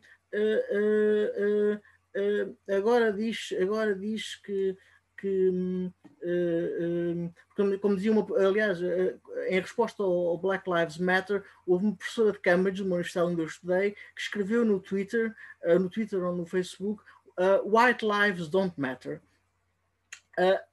e um, escreveu, escreveu mesmo. Isto, eu sei o Miguel está a fazer o sobrenome, mas ela escreveu mesmo e foi uma grande foi uma grande celeuma. Uh, e aliás, a celeuma maior foi que essa senhora, depois de ter dito isso, foi promovida a professora catedrática. Uh, um, Ora, há aqui um grande equívoco, que é Uh, o facto de se pertencer a uma classe supostamente historicamente oprimida não nos dá, não faz com que uh, tenhamos em abstrato uma maior dignidade do que outras pessoas. A, a dignidade merece-se com atos, não com, não com características biológicas. Uh, e, e, a toda, e a pessoa humana tem intrinsecamente toda a mesma dignidade e toda a vida merece ser respeitada e nenhuma vida deve ser perdida. em relação a isto, relação, por isso, dito isto, por isso é que a, a, a, perspectiva da Mariana para mim é francamente errónea, uh, mas dito isto, eu, eu devo, devo uma explicação à Raquel que interpretou muito bem aquilo que eu disse há bocado. Uh, uh, mas, um, mas, ou seja, basicamente, a minha perspectiva da história não é uma perspectiva nem marxista nem capitalista. Eh, é uma perspectiva escatológica. A escatologia, a escatologia é um ramo da teologia uh, que, se, que se ocupa do fim dos tempos, basicamente, da, da, do, do, do, caminho da história para um término. Ou seja, de um, de um, de um, de um percurso em função de um final. Uh, uh, ou seja, nesse sentido, um, basicamente, a, ideia, a, a minha ideia de a minha, a minha relutância, bom, eu não, eu não, quero tomar muito mais tempo, mas a minha relutância em, em, em, falar em dialéticas de oposição e luta de classes é simplesmente. Eh, e a, Mariana, e a Raquel, a Raquel levantou uma questão muito boa, muito boa e muito pertinente, que é porque é que nós não colaboramos mais? Um, e aí, um, e aí uh, há uma resposta teológica para isso. A resposta teológica é uh, porque, porque temos. Não só porque estamos num mundo caído, em que temos uma, limitações intelectuais, psicológicas, emocionais, uh, etc., mas também porque, é porque temos uma, uma visão defeituosa da sequência de causas, efeitos e bens.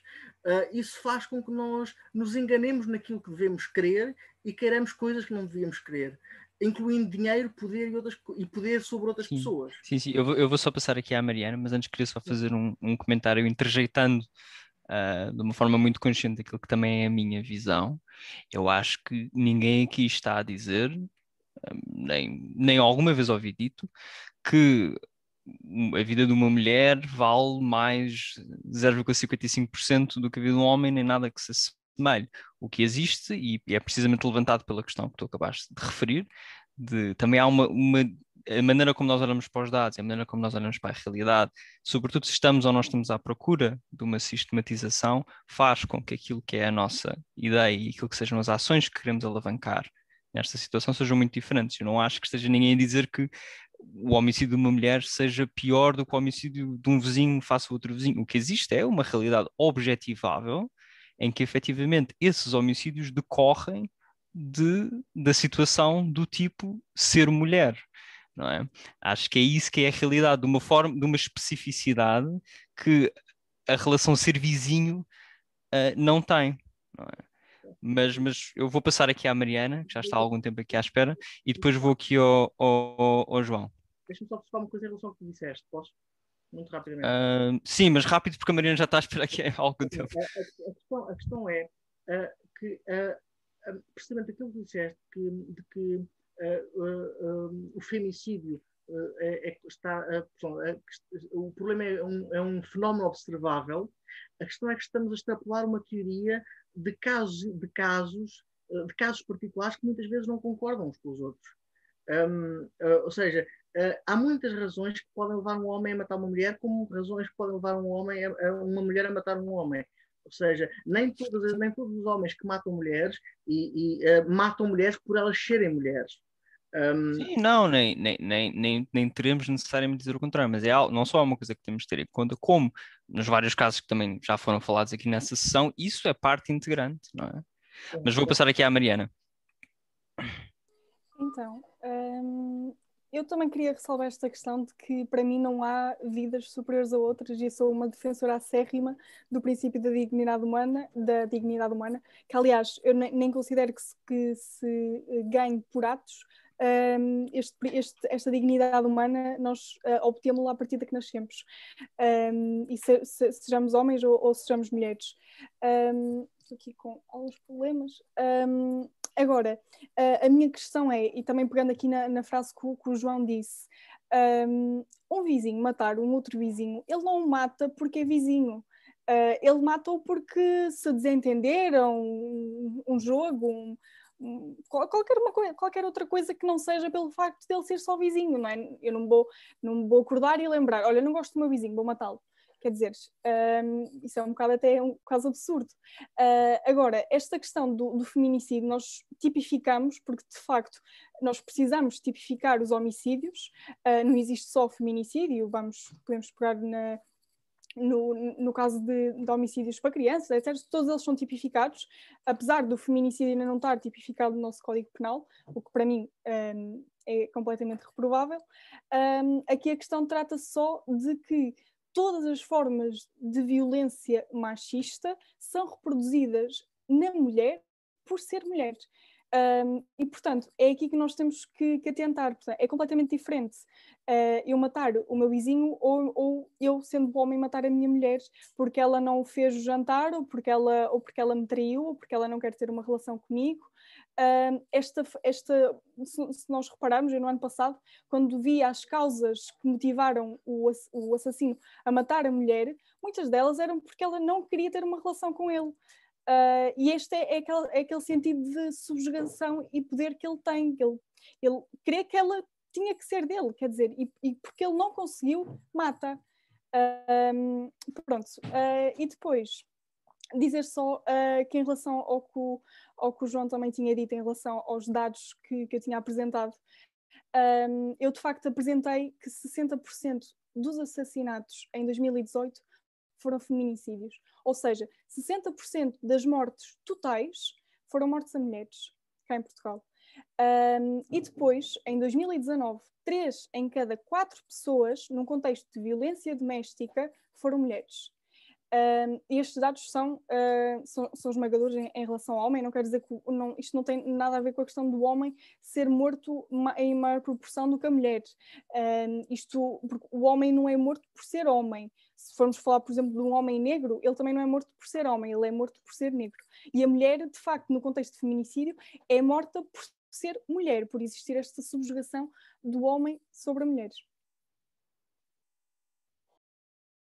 Ok, vou passar aqui a palavra ao João. Sim, uh, eu, eu, tenho grande dificuldade em, perceber essa história de um, o vizinho não mata o outro por ser vizinho, mas, a, mas o homem mata a mulher por, ser, por, por ela ser mulher. Isso parece-me estranho. Porquê é que o vizinho não matou a mulher do vizinho? Não, o vizinho matou o vizinho, com quem se desentendeu frontalmente. Não matou por ser vizinho, não matou por ser homem mataria a vizinha? João, desculpa, desculpa só, uma, só uma questão, eu estava-me aqui a tentar conter, mas eu tenho só que introduzir um ponto que eu acho que é relevante. Um vizinho mata outro vizinho porque se desentende, mas não é porque espera do papel do vizinho, ou seja, da condição de vizinho, determinada conduta, penso eu. A partir do momento em que nós intra-relação entre homem e mulher, situação de violência doméstica, temos uma cena de agressão física ou até mesmo de homicídio, porque a mulher se recusa, sei lá, a fazer o jantar, se recusa a ter uma relação sexual. Esta agressão, esta agressão parte do pressuposto que esta falha, que não é uma falha, é apenas uma recusa totalmente legítima por parte da mulher, não é admissível. Eu acho que é só isto que temos que ter em consideração. Deixa-me acrescentar, Joana. Concordo em geral com o que tu disseste. Uh, uh, no entanto, talvez devêssemos pensar, como, como parece ser atípico, pelo menos nos relatos que recebemos, do vizinho matar a vizinha. Okay. O vizinho, em geral, matou o vizinho. Isto é porque os homens são violentos. E, e, e são violentos uns para os outros pelo menos entre vizinhos. E entre, e entre casais, parece em relação às mulheres, claro. Eu só queria dar a, a seguinte su sugestão genérica ao feminismo. Deixem-se de preocupar com a mulher ser a vítima e passem a preocupar-se com, com, o homem ser uma criatura excepcionalmente violenta. O homem, o homem, o masculino. Porque é, é mesmo. E, e isto é, é, é, das estatísticas todas. Aliás, eu, eu queria acrescentar uma estatística para a Mariana, já que estivemos a falar disto. Eh, ah, e esse ano de 2018, em termos de proporção, como eu afirmei na altura, foi o ano atípico desta década. Porque, em geral, a proporção é, exa é exatamente o contrário: é, é, dois terços de homens assassinados para, para um terço de mulheres assassinadas. Um, e a, a, estatística que eu queria acrescentar é que os, aquilo de que mais se fala nas notícias, que é mulher assassinada pelo companheiro ou ex-companheiro, um, em média é 20, 23% do total dos homicídios. Pelo, pelo, pelo, que, eu, pelo que eu conseguia perceber-me, ao longo de, dos últimos 10 anos, por exemplo. Um, 20% é bastante, é, mas 80% ainda é mais, quer dizer. Ou seja, há, há outros 80% de assassinatos que são também chocantes, cada um deles. Sim, okay. podemos, podemos discutir agora aqui a, a questão. Eu ia passar a palavra à Raquel, mas entretanto a Mariana uh, também pediu. Não sei, Raquel, se tu queres falar ou se, ou se preferes que fale a Mariana primeiro. Uh, eu acho que para mim pode ser a Mariana, não sei, porque eu também ia responder à pergunta do Lourenço, uh, entretanto.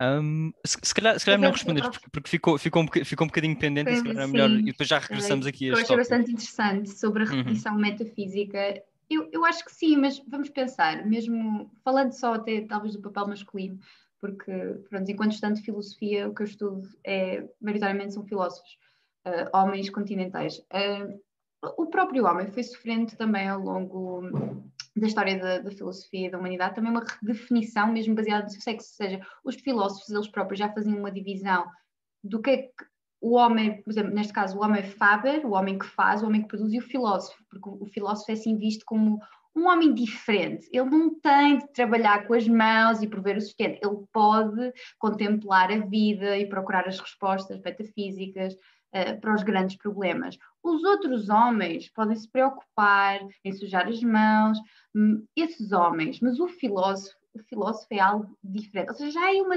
já é diferenciação, apesar de ser, não é, tem as mesmas capacidades e o sexo, uh, tanto que depois nos outros, no, por exemplo, no, é bastante interessante em outros movimentos filosóficos em que exatamente se falava da libertação dos oprimidos, os filósofos não estavam prontos para irem trabalhar para a fábrica uh, mais de 50 horas por semana e sofrerem essas mesmas condições, porque ai, nós queremos libertá-los, mas não precisamos sofrer os mesmos que eles. Por isso, eu acho, eu acho que sim, também com o avanço da tecnologia não só, e também e, e da técnica e tudo o que foi criado, realmente estamos a, a caminhar para que realmente o nosso sexo não seja o determinante de toda, de toda a nossa tarefa, ou seja, não é a mulher, a mulher fica em casa, cria os filhos, tem os filhos e o homem, eh, devido a, exatamente à sua força, pode ir caçar e, e, comer. Realmente agora estamos a caminhar para um mundo em que isso já não, já não é necessário. Felizmente, se realmente um homem quiser ele ficar em casa a cuidar dos, dos filhos e, e, tratar da casa e, e, fazer essas tarefas, e uma mulher quiser então ir para o mundo exterior, uh, ser ela ganhar sustento, isso também é possível, mas esta discussão não é também sobre, sobre o que é que é esperado de cada um e mesmo extrapolando para a natureza humana, que também eu sinto que é o que estamos muito a discutir neste debate também um bocado, é somos naturalmente egoístas ou somos naturalmente altruístas? Por que é que nós nos damos tão mal? Porque é que nós, no fundo, é um bocado esta discussão, não é? Porque é que nós, não, nós somos todos seres humanos, porque é que nós não nos conseguimos dar bem? E, e eu eu, eu, não acho que. Eu, eu fui-me dando muito a minha opinião, mas eu não acho que nós somos obesianos, eu não acho que somos naturalmente egoístas, porque há, há provas de pessoas altruístas e Darwin já tinha visto isso nas comunidades. Uh, e é por isso que eu acho que espaços como este são importantes para realmente tentarmos falar aqui da cooperação. Mas, uh, sim, acho que. Não sei se respondi completamente à pergunta de Lourenço, mas depois, se ele quiser interpelar mais, também está à vontade. De resto, deixo já a palavra à Mariana depois para continuar a discussão. Ok, então vou passar aqui à Mariana. O Tomás, entretanto, também pediu para, para falar, mas só para apontar que uh, o nosso tempo também já começa a escassear. Portanto, se calhar vou passar agora aqui à Mariana e depois vou, vamos, se calhar, passar o tema pelo, pelo resto da mesa e qualquer um dos, dos espectadores que queira participar para podermos então depois dar um modo final. Força, Mariana. Ok. Um, então, um, aqui voltando ao, ao, tema dos feminicídios, especialmente a violência doméstica, este é um tema muito caro para mim, no sentido em que eu assisti a quatro gerações da minha família vítimas de violência doméstica, dentro de cada geração, várias pessoas, todas elas mulheres. Portanto, para mim, isto é um tema que, que me toca particularmente porque. Pronto, não gosto muito de usar este argumento, mas, mas é daqueles temas que também é uma das razões por eu ser feminista um, e a questão aqui é, eu não vou, não vou, não vou utilizar eh, nomes familiares por uma questão de, também de, de proteção das pessoas, mas a última, a última familiar que me ligou uh, a chorar, a dizer que tinha sido agredida, era porque não tinha feito o jantar como, como o marido queria. Um, e a questão aqui uh, é: será que eu ia bater no meu vizinho por ele não me fazer o jantar? Não me parece. Um, agora estamos a falar de uma pessoa que, que era agredida porque ou, estava, ou demorava mais tempo uh, num espaço que o homem não queria que ela ficasse lá tanto tempo, ou não fazia o jantar, ou não metia polpa de tomate no arroz. Quer dizer, uh, são padrões que se espera de uma mulher de determinada conduta que ela não teve e por isso é agredida. Uh, isto, aqui, isto aqui é violência machista, um, porque ela é agredida porque não teve, não teve uma conduta típica que se esperava de uma mulher. Um, e depois aqui, dando uma outra nota aos dados, uh, que eu também acho que é importante, eu sou uma pessoa de, da Realpolitik um, e por vezes também questiono os dados, e questiono os dados, uh, estes dados no sentido em que muitas das mulheres que são vítimas de violência doméstica só sabem que são vítimas de violência doméstica ou quando são mortas, ao passado muitos, muitos anos. Uh, e uma das minhas familiares um, só de facto contou para as estatísticas passado 40 anos. Ela, nesses 40 anos, não se sabia que ela era, que era vítima de violência doméstica, só, para, só passado 40 anos é que se soube. Mas ela, durante aqueles 40 anos, devia ter sido todos os anos tipificada como vítima de violência doméstica. Mas não foi, porque as vítimas de violência doméstica normalmente têm a sua voz mais silenciada por causa do medo e, de certa forma, da sanção social que ainda existia.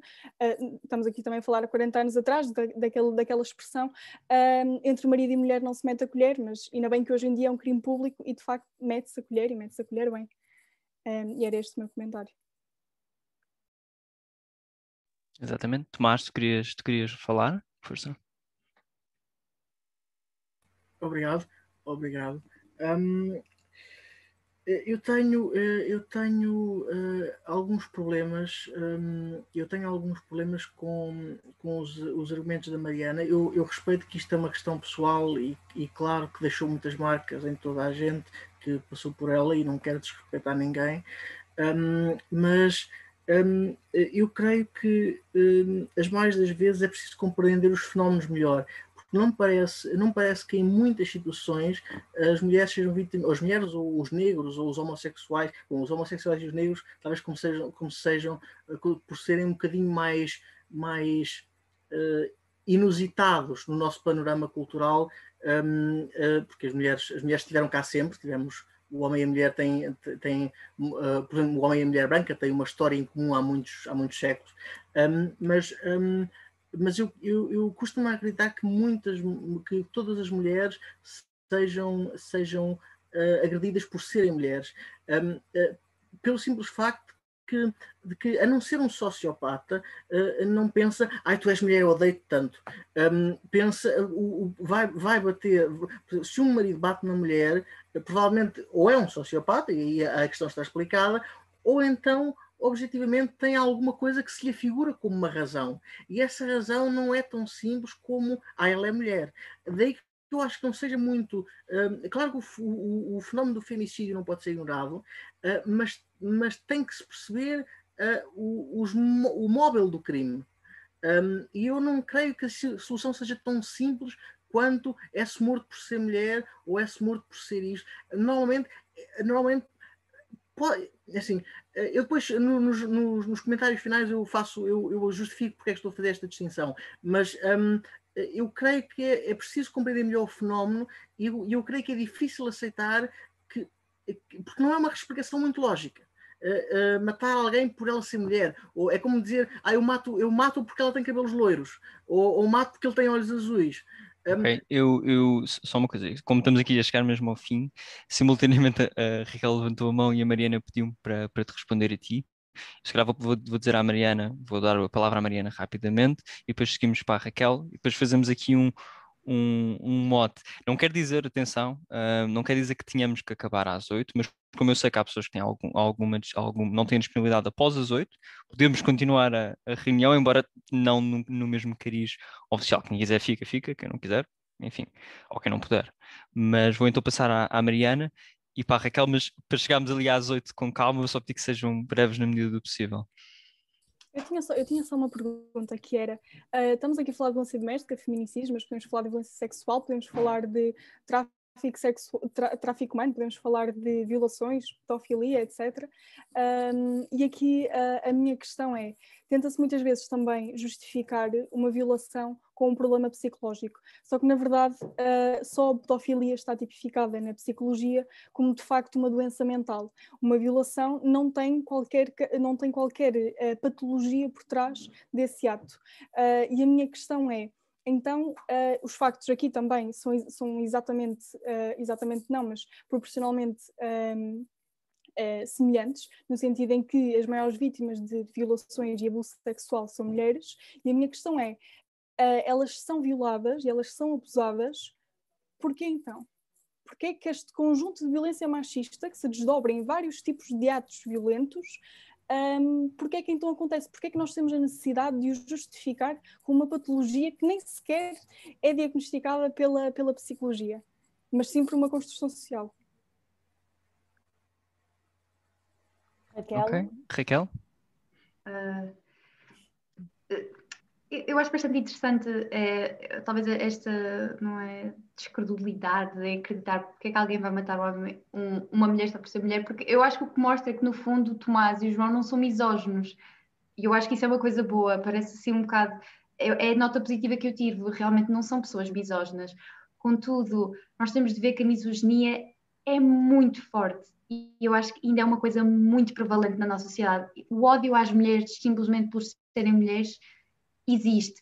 E, e até pegando, um, não é ao bocado fazendo a ponte, não é na questão, Tomás, que tu, tu falaste das mulheres escritoras e de todos os ritos e, das coisas fantásticas que elas fizeram. A minha pergunta é, então, porquê que nós não as estudamos como estudamos Santo Agostinho, Santo Anselmo ou São Tomás de Aquino? Porquê é que nós não falamos de mais mulheres escritoras? Eu posso falar no meu plano de secundário de, de português. Eu lembro-me, eu só dei dei duas mulheres escritoras, dei uma poetisa Ana Luísa Amaral e falei de Maria Judite Carvalho. Nós não falamos, nós nem lemos Flor Bela Espanca, não falámos de Agostina Bessa Luís, não mencionámos outros nomes uh, da prosa, da poesia portuguesa. E, e isto porquê? Porque é que nós não falamos de mais mulheres historiadoras? Até falando, porque é que, porque é que eu não dou mais mulheres filósofas? O meu, o meu curso, eu tenho um professor que realmente pauta-se por gostar de falar de filósofas, de falar de judices claro, e, e ele normalmente no, no seu curso fala, mas eu não vou ter cadeiras onde eu vou falar de, exatamente a Santa Hildegard Santa Teresa, Santa Teresa, Judith Butler, Simone Beauvoir, Simone Weil, uh, outras filósofas indianas e também bastante importantes aqui para o nosso pensamento filosófico. Isto tudo parte realmente porque há um ódio às mulheres por serem mulheres, há, há um ódio e este ódio realmente é difícil de compreender.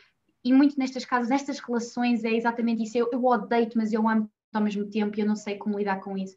Tanto que nestes casos eu acho interessante mencionar, nestes femicídios, muitos deles acabam em homicídios suicídios. Muitos destes maridos que matam as mulheres, depois matam-se a si próprios. E, e, realmente, infelizmente, isto, isto, isto existe. E está presente uh, até na nossa cultura contemporânea, vemos mais quando, por exemplo, goza-se sempre com o que as raparigas adolescentes gostam. Uh, normalmente há um certo ódio de, no caso, por exemplo, Billie Eilish, uh, botas Uggs, bandas, bandas, vê-se muito isso. E realmente, porque assim, eu não sei porque é que ele existe também, não, não, não acho que faça sentido, acho que é pernicioso para a humanidade e para o progresso, mas realmente ele está presente e por alguma razão nós somos odiadas. Uh, e depois eh, muitas vezes este ódio conflui-se também com a atração ou com o amor, o que pode fazer a pessoa realmente também sentir-se culpada uh, por querer gostar deste ser que aparentemente é inferior a mim. Um, eu, eu gostava agora só de aproveitar para reforçar um, a mensagem que o Miguel passou há pouco, que é agora estou prestes a dar um modo final. Quem tiver mesmo que sair uh, poderá sair. Oficialmente, o debate será dado como terminado na medida em que houve aqui uma repartição dos tempos, uh, na medida do possível, tentada e acho que consumada. Nós iremos continuar esta, esta conversa, mas já num foro informal, provavelmente também já não, não irá ficar gravado, mas iremos continuar um, este, este debate gostaria então de começar o final com, com um poema da, da Adília Lopes um, que se chama Justiça. E, e diz assim: A minha mãe ensinou-me assim: quando atravessamos uma rua e o condutor do carro que vai a passar para nós atravessarmos, e o condutor, e o condutor do carro que vai passar para para nós atravessarmos, nunca agradeças. É uma obrigação do condutor parar os peões têm prioridade. É um direito. Um direito nunca se agradece. Quando esta ideia surgiu de fazermos este, este debate, que eu não sei se, até que ponto é que é correto de facto chamarmos-lhe um debate, porque, como nós também advertemos logo de, desde o início, não há aqui prós nem contra feminismo, nem prós nem contra direito das mulheres há apenas pessoas que, nas suas concepções, têm construções diferentes, se calhar, da forma como esta luta pelos direitos da mulher deverá ter voz e visibilidade. Eu achei aqui este, este poema muito indicado, sobretudo para expressar a necessidade, hoje em dia, deste tipo de discussões e de conversações relativamente ao Dia da Mulher, porque eu ficaria felicíssima uh, se, se, já não fosse necessário ou se já não fosse pertinente existir um, um 8 de março, um Dia da Mulher, porque isso de facto significava que existia uma igualdade não fáctica, porque isso é impossível, mas jurídica entre, entre os dois géneros. De facto, em Portugal, nós não, vi, nós não, não temos a evidência um, destas, destas ameaças e destas agressões ao género feminino de uma forma tão clara ou tão evidente. Uh, mas isto deve ser uma luta conjunta, não é? E temos que ter muito, muito presentes os valores aqui da cooperação uh, e da solidariedade. E em Portugal também ainda existem restícios uh, que, que, no sentido de, de caminharmos um, prole civilização, devem ser ultrapassados. Por fim, gostaria então de agradecer aos nossos quatro oradores, primeiramente às nossas duas convidadas, à Raquel Cerdora, à Mariana Gomes, aos dois nomes que já são da casa, uh, o Tomás Ferreira e o, e o João Almeida. Uh, também dar uma nota de conhecimento à introdução que nos foi feito muito bem pela Ana Sofia Soto e o mesmo parecer favorável aqui ao meu, ao meu companheiro na tarefa da moderação, que também acho que desempenhou muito bem uh, a sua função aos nossos leitores e ao nosso público que continuou connosco aqui até ao final e que ainda conseguiu fazer algumas interpelações bastante pertinentes. Por fim, gostaria ainda de concluir com um outro um, com outro excerto de um poema do Nicanor Parra, muito pequenino, que eu acho que, que é muito pertinente para um modo final, que nos diz assim: Muito se fala de direitos humanos, pouco, quase nada, de deveres humanos. Primeiro dever humano, respeitar os direitos humanos.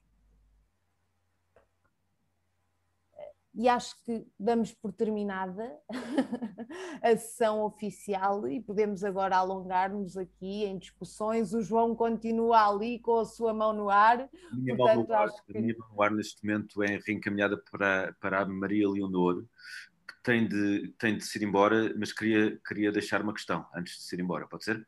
Ok, claro, claro, claro que sim.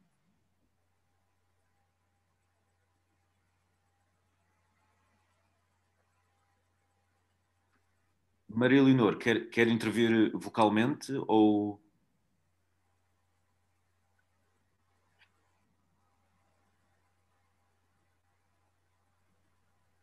Sim. Estava eu a dizer que eu estive na CPCJ e vi casos de violência a serem julgados lá e cada, um de, de cada uma das pessoas julga uh, à sua maneira e é muito tenebroso e mesmo sarcástico para as crianças que eh, estão no meio de, desta situação. Eu não estou a pôr a culpa quer no homem, quer na mulher, eu estou a pôr a culpa na sociedade em si.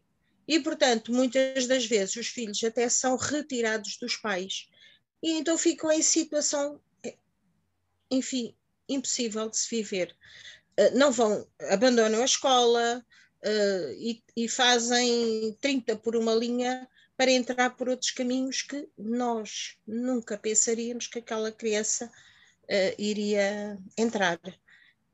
E muito mais quando estão numa instituição que fogem da instituição e acontece N coisas, como toda a gente sabe.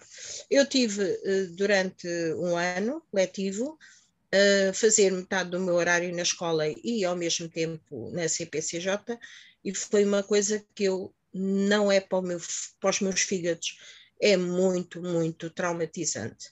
E, portanto, eu tinha uma, uma visão humana e, e pronto, normal, eh, como se tivesse, como fosse, como se fosse um filho meu, não é? Um aluno meu, e nunca mais sinalizei aluno nenhum para ser, nunca se tinha sinalizado, mas a partir deste momento nunca mais sinalizei. Se bem que agora na minha direção de turma tenho um aluno que uh, tem que o sinalizar porque é menor de idade.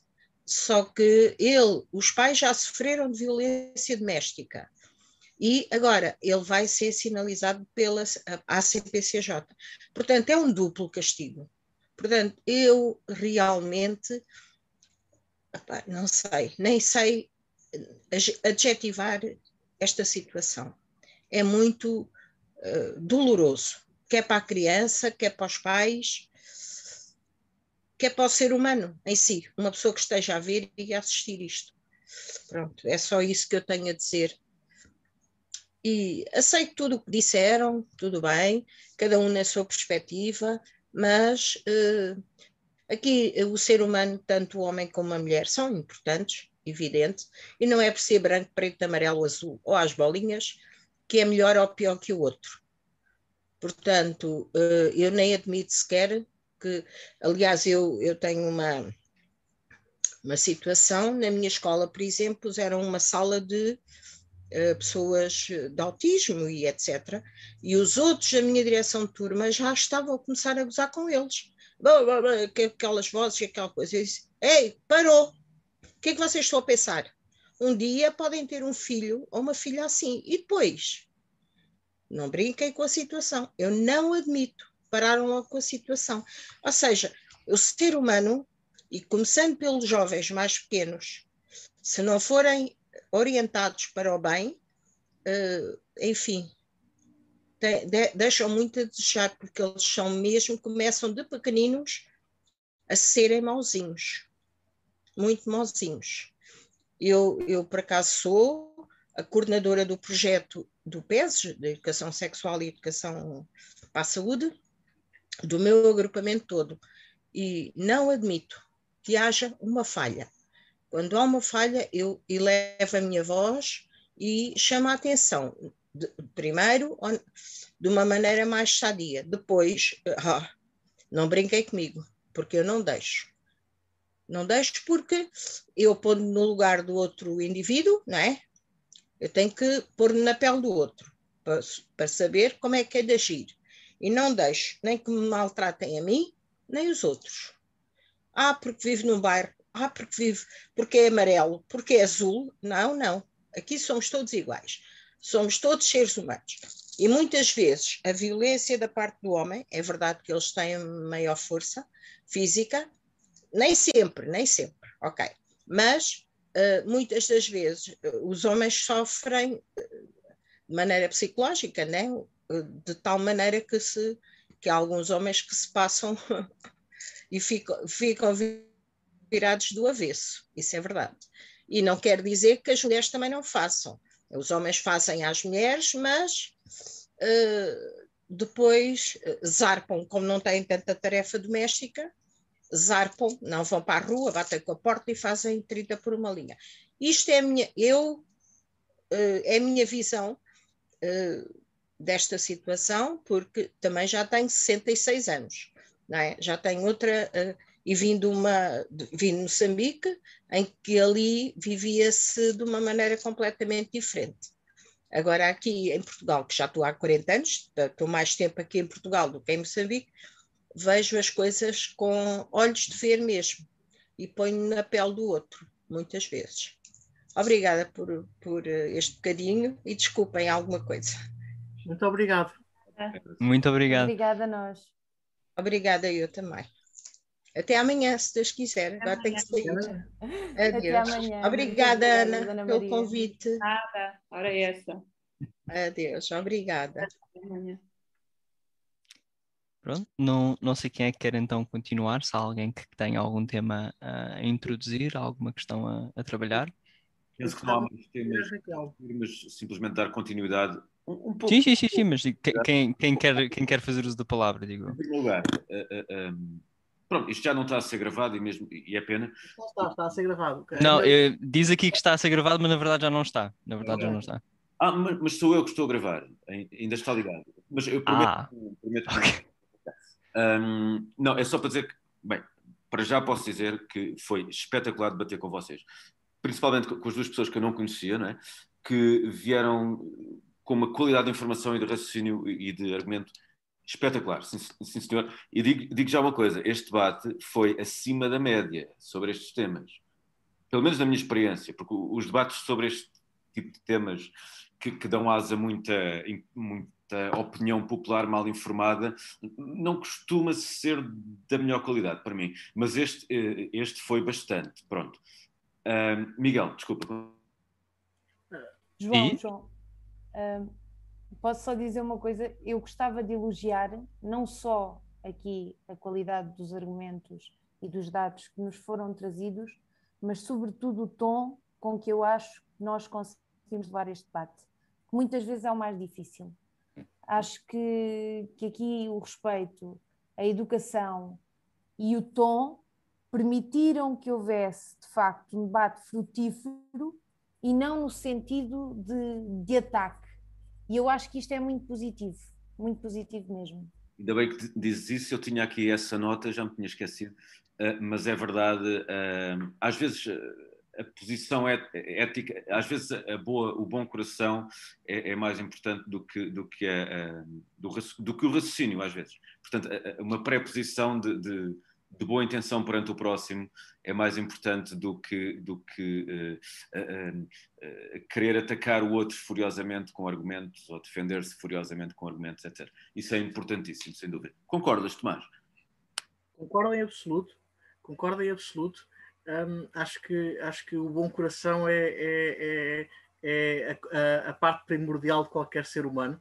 Um, aliás, eu, eu, eu, queria, eu, queria, eu queria responder à Raquel, porque primeiro queria lhe agradecer por ter interpretado com tanto cuidado aquilo que eu disse, um, como já lhe agradeci em privado, mas queria também em público. Um, e claro, queria agradecer à Mariana por, por, por ter participado e, por estar aqui por estar a aguentar as minhas intervenções e, e, e precisões. Um, mas uh, eu queria, eu queria uh, uh, quando terminássemos, claro, vou dizer isto agora, mas quando terminássemos, queria terminar com, sob o mote de uma frase que é precisamente uma frase do Evangelho, um, que é a frase que eu mais gosto em todo o Evangelho e em toda a Bíblia, que é um, a, a, frase de Jesus, quando Jesus diz: uh, Dou-vos um mandamento novo, uh, que vos ameis uns aos outros como eu vos amei. Uh, e isto dá-nos uma, dá-nos uma, dá-nos uma sensação, dá-nos uma, uma, uma percepção do, quão, do, do quão importante é um, a caridade mútua em qualquer situação, sobretudo em situações em que se, está, em que se discorda porque é fácil, como eu disse a um colega nosso que teve dificuldade em entender-me, é, é, fácil, é, é, fácil conviver com quem concorda connosco, mas o verdadeiro desafio é, é conviver pacificamente com quem discorda de nós.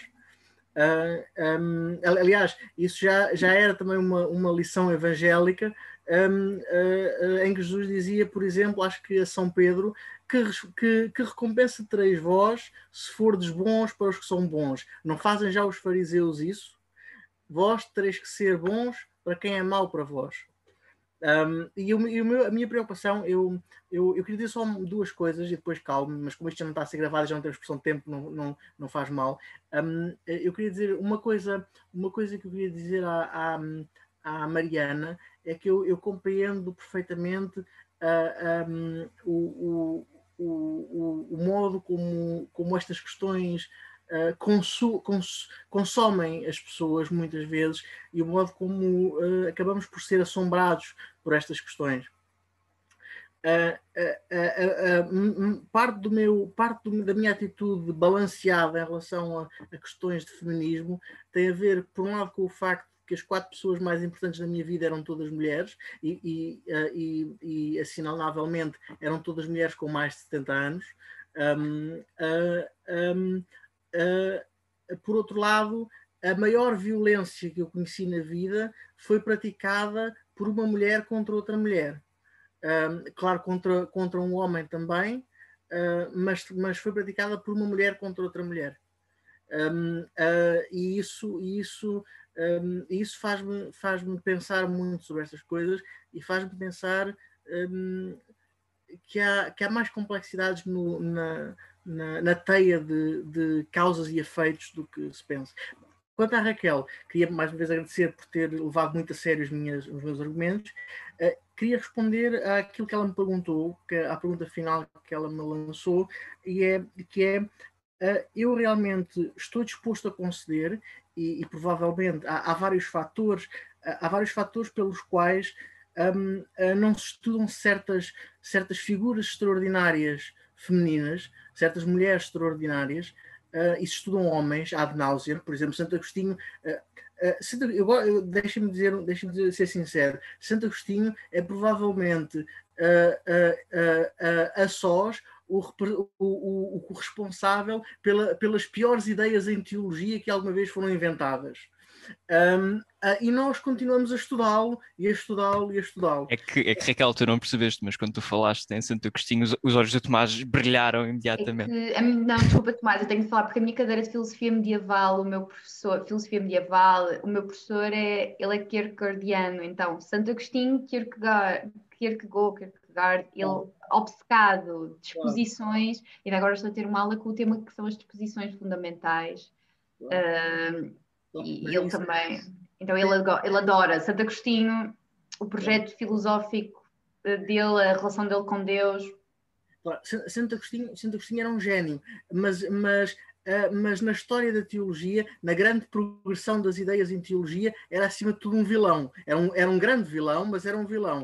Uh, e, e, e, isso, a influência dele em Kierkegaard tem a ver com o facto de Kierkegaard ser protestante e Santo Agostinho ser o, o, pai da igreja por excelência do protestantismo, porque, porque era, o, era, o locus, era o locus clássicos onde o protestantismo ia buscar as suas ideias horrorosas sobre a graça e a predestinação.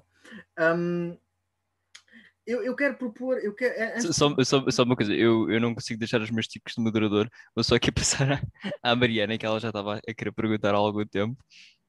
Desculpa. Vá, vá. Uh, não era bem uma pergunta, portanto acho que ele pode terminar. Desculpa? Desculpa? Uh, pode, pode deixar o Tomás terminar. Ah, ok, ok, claro. Desculpa. Obrigado. Um, uh, uh, pronto, eu, eu queria só dizer que, um, infelizmente, um, a tradição ideológica e política ocidental, da Europa Ocidental, está muito marcada por más ideias teológicas. Uh, eu queria, por exemplo, a, Raquel, eu sugiro, por exemplo, uh, que um dia uh, que um dia leia São Gregório de Nissa ou Orígenes. Um, São Gregório, ou, ou, por exemplo, ou por exemplo, São Máximo Confessor. Um, eram todos santos gregos, não eram latinos, Uh, e eram muito mais interessantes e, e, muito, e, e provavelmente imaginações mais sãs. Uh, mas, por outro lado, quando a questão de porquê não estudam mulheres, uh, eu, eu, eu gostava de acreditar, como a, como a Raquel adivinhou bem, eu não sou misógino e isso para mim é inimaginável. odiar uma pessoa pelo que ela é é inimaginável. Um, quando mais não sei, ou seja, imaginar, imaginar julgar uma pessoa e, e odiar uma pessoa por por coisas que ela não escolheu uh, e por qualidades que não pôde decidir e por atributos que não, ou seja, um, não, não, não, é concebível, não é concebível, até porque há muitos tipos de mulheres e muitos tipos de homens e, e, e, e as coisas são mais complicadas do que isso. Uh, mas eu gostava de acreditar que nós não estudamos certas, certas, uh, certas, certos pensadores, sejam homens, sejam mulheres, por, por preguiça por, pelo, pelo facto de, de uh, termos dificuldade em ir além do que os outros já fizeram antes de nós. E, e, e, que, certos, e que certos pensadores, de certa forma, desapareceram do panorama por descuido. Não sei se isso é verdade, acho que em certos casos não é verdade, acho que em certos casos houve, houve boicote a certos autores, por várias razões. Por exemplo, uh, Ramon Lul, uh, a Igreja nunca conseguiu decidir se ele era um santo ou um, ou um herege, um, uh, e era também um homem brilhante. Uh, Hildegard de Bingen, um, a Igreja, a Igreja, é engraçado, quando a Igreja se começou a, a degenerar, quando a Igreja Católica começou a degenerar a sério, uh, começou a ter uma grande suspeição dos místicos. E Hildegard de Bingen era, acima de tudo, uma mística. Ela foi muitas coisas, além de mística, foi a melhor compositora medieval, que fez coisas que só se voltaram a ouvir 200 anos depois, um, mas. E, e foi poetisa e compôs poemas para música e música para poemas, uh, e isto, segundo consta e segundo ela nos diz, nos seus escritos, sem qualquer treino formal em música, ou seja, uh, até os dons musicais, segundo ela, lhe vinham de inspiração divina. Um, e a Igreja começou a ter suspeita em relação a certos místicos, sobretudo a certos místicos mais audaciosos, como por exemplo Mestre Eckhart. Mestre Eckhart foi o único dominicano da história da teologia alguma vez condenado por heresia. Uh, um, uh, e provavelmente, e hoje em dia é, há um consenso quanto a isso, foi condenado injustamente, porque as pessoas não perceberam o floreado da retórica dele para falar de Deus e acharam que ele estava a dizer coisas heréticas. Uh, eu eu creio, eu creio que em, em, em relação a Hildegard de Bingen tem a ver também com outro fator, tem a ver com o facto de haver poucos, poucas pessoas, homens ou mulheres, uh, suficientemente bons em tudo aquilo em que ela foi excelente para apreciarem a, o alcance dos feitos, dos feitos artísticos e teológicos dela. Uh, o que é uma pena, porque ela é sem dúvida a figura mais interessante dos últimos quatro séculos da Idade Média.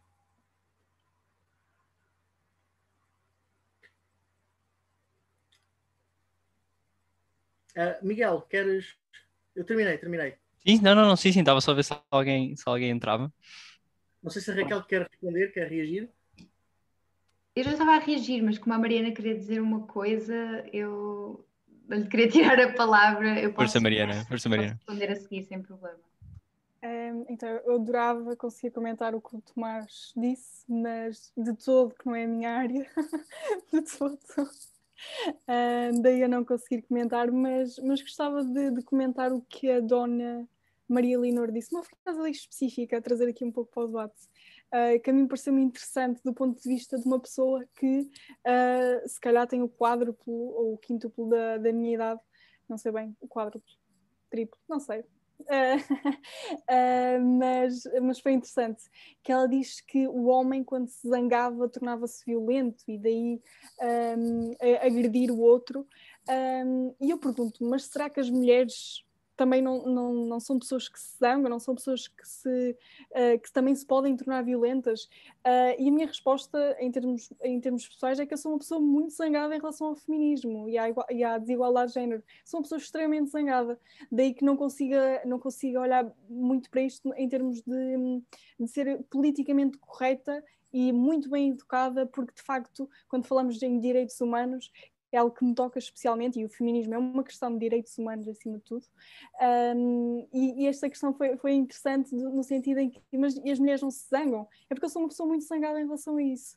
Uh, mas claro que não ando aqui a agredir todos os homens, nem um, não, não me passaria pela cabeça.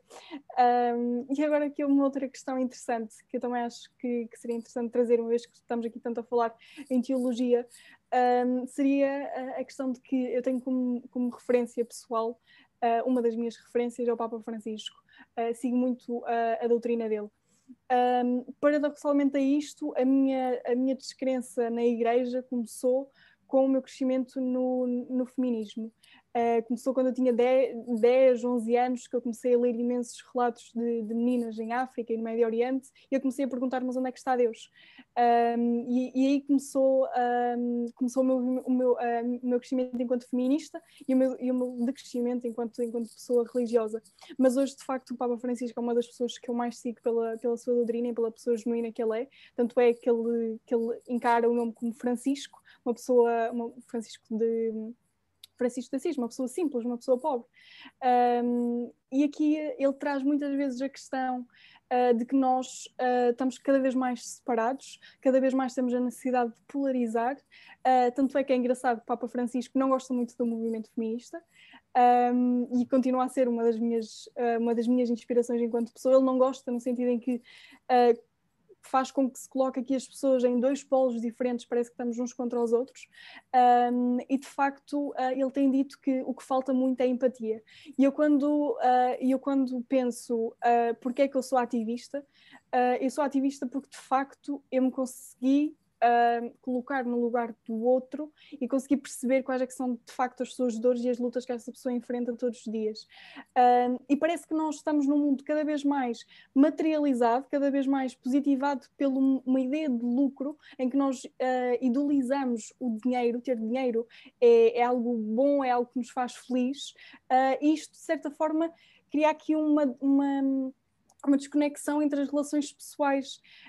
Um, e isto é, isto é interessante no sentido em que um, todos estes, estes movimentos sociais que têm, que têm acontecido agora nas últimas décadas, estamos a falar de antirracismo, de uh, anti-homofobia, de, de, feminismo, etc., um, todos eles, ou pelo menos na minha vertente, por exemplo, do ecofeminismo, tentam colocar aqui no centro a questão dos cuidados. Nós, nós sabemos que a nossa sociedade está doente, que o nosso planeta está doente, mas que a cura para esta, para esta doença passa por cuidarmos mutuamente, passa por cuidarmos um dos outros.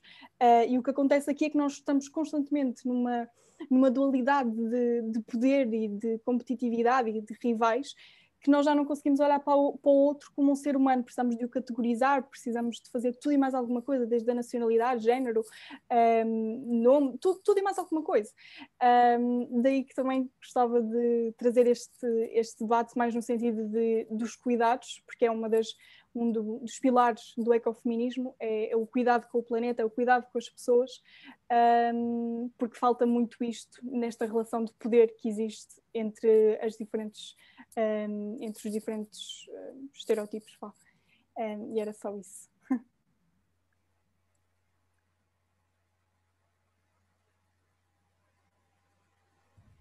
É, precisamente, e acho, acho que uma das coisas que eu acho que é, que é mais interessante na análise que acabaste de fazer, em vários pontos, é, e aliás, retomando aquilo que, que, fizeste na tua intervenção, já há quase uma hora e meia, a questão, por exemplo, do ecofeminismo, precisamente, eu acho que ao longo desta discussão falámos às vezes do, de uma forma um pouco monolítica de um, de um feminismo, isso foi complexificado aqui e ali com a questão da primeira vaga, terceira vaga, etc.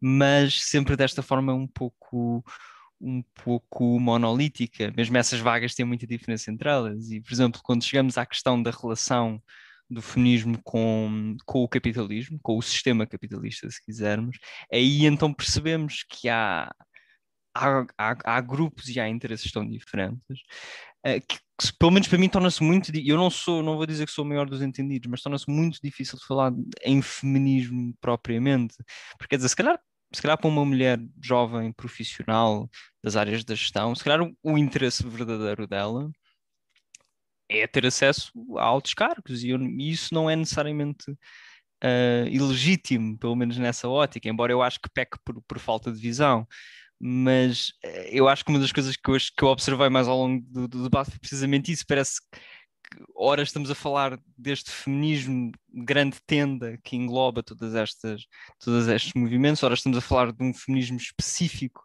que, em geral, é aquilo que a pessoa que, que, está a falar segue, e eu acho que é, um, é, um, um, é uma área profundamente interessante, quer em termos filosóficos, quer em termos de ativismo, porque é um mosaico completo.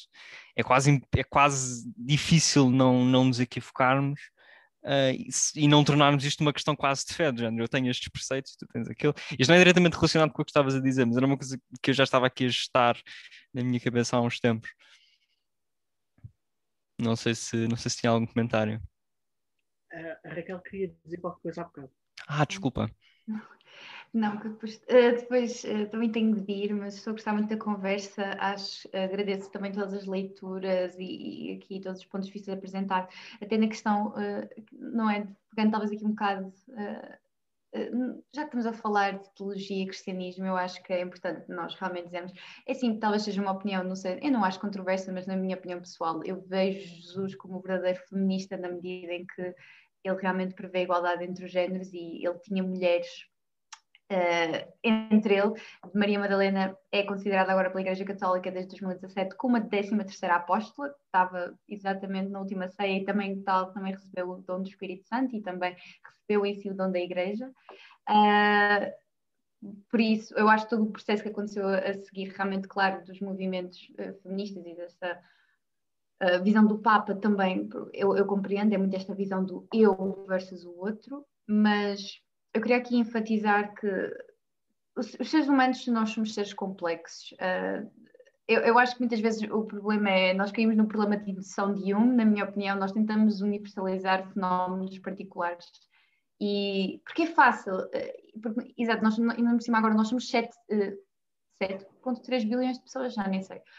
Mas nós somos muitas pessoas e o ser humano é muito complexo e é muito diversificado e realmente torna-se difícil aqui nós podermos queremos falar de toda a gente, temos de falar de cada caso específico e realmente torna-se fácil generalizar.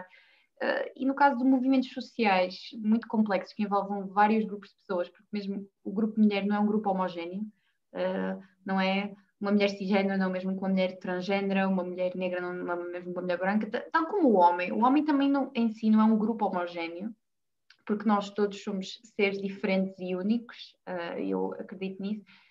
E realmente eu acho que esta este, este desdobramento que tem vindo a acontecer do feminismo, eu, eu, acho que é esse reconhecimento de que há diferentes. Uh, a, a, luta principal para mim continua a ser sempre a igualdade de género. Há aqui, esse, é, esse é o objetivo. Uh, igualdade de género. Eu acho que o maior objetivo, até é um dia em que o feminismo, o meu objetivo enquanto feminista é que um dia o feminismo não seja preciso, em que realmente uh, a luta deixe de ser necessária, como a Joana disse há bocado, não precisa, ser, não precisa existir um 8 de março, porque todos os dias são 8 de março porque sabemos exatamente, e também como foi chamado aqui pelo João e pelo Tomás, eu acho que esse é o sonho, é o sonho de nós sermos julgados pelas nossas atitudes enquanto seres humanos indivíduos e não pelo grupo a que eh, pertencemos. Realmente possamos então, pela, pela, pela nossa empatia, pelo nosso, pela nossa inteligência, pelo nosso altruísmo, pela nossa caridade, realmente possamos ser julgados através disso e não pelo grupo. Agora, infelizmente isso ainda não acontece. Eu, eu, acho que esse é o ponto, esse é o ponto, e é importante chegar porque realmente, também como a Mariana falou do exemplo da Kamala Harris dentro do feminismo, torna-se depois aqui muito difícil celebrar certos acontecimentos porque nós queremos celebrar porque ela é mulher, mas ela fez isto que se fosse um homem nós não teríamos o mesmo padrão. Uh, torna-se aqui muito difícil. Uh, mas eu acho que é para concluir, é, o que só queria dizer era realmente agradecer o convite e toda aqui a, a temática e, e, e, saber que é. E, e folga em saber que, que, realmente há pessoas também que acreditam na igualdade de género e que estão dispostas a debater isto. E, e eu acho que é sempre importante para termos diferentes pontos de vista, porque eu já reparei nisso, muitas vezes eu caio na tentação de ficar na minha bolha, de ficar com pessoas que pensam exatamente como eu, que falam, que sabem os mesmos argumentos e, e que pensam. Isso torna-se muito fácil e realmente para criar empatia é necessário nós irmos fora da nossa zona de conforto e estarmos dispostos a falar com outras pessoas e a tentar encontrar um meio termo. Miguel, posso? Só uma coisa, uh, Raquel, tu, tu vais sair agora? Não percebi. Uh, eu posso esperar pelas intervenções. Uh, ah, ok, não era se não despedíamos já de ti. É. Mas, uh, mas João, a, a, Joana tinha levantado então a, a, a mão e depois o, aqui o nosso JH Soto também. O nosso? Não, não, não, não sei exatamente quem é que é, mas, mas presumo. Sim, é João, João. Peço desculpa. Bem, agora vou gozar um bocadinho deste time-out e, e, gostava de, de, ir buscar um exemplo que, que o João deu há bocadinho, que eu, enquanto moderadora, não, não podia ou não devia comentar, mas que eu achei um bocadinho falacioso, João, que foi a questão a questão das mulheres, por exemplo, almejarem ou falarem que gostariam de ser executivas ou CEOs, mas não terem propriamente uma predileção com um cargo na empreitada, como pedreiras, como serventes de pedreiro. Eu, eu, acho que é falacioso no sentido em que, se calhar, se tu perguntares à maior parte dos miúdos, uh, homens, o que é que eles também querem ser, a, maior, a maioria, não é? Também não te dizem que querem ser serventes de pedreiro, não é? Se calhar dizem-te uns que querem ser futebolistas, uh, outros agora está na moda que querem ser youtubers, uh, outros também te irão dizer que querem ser advogados, querem ser executivos. Isto tudo para dizer que se calhar também existem mulheres que até gostariam de ser serventes de pedreiras ou, ou, ou, ou pedreiras. Eu, por acaso, até tenho uma tia minha um, que é muito engraçado, porque sempre foi super Maria Rapaz. Maria Rapaz, nós usamos este termo no sentido de adorar eh, jogar à bola, sempre teve imensa liberdade dentro de casa com os meus avós para isso, para jogar à bola, ia brincar com, com o meu tio e com os amigos do, uh, do meu tio.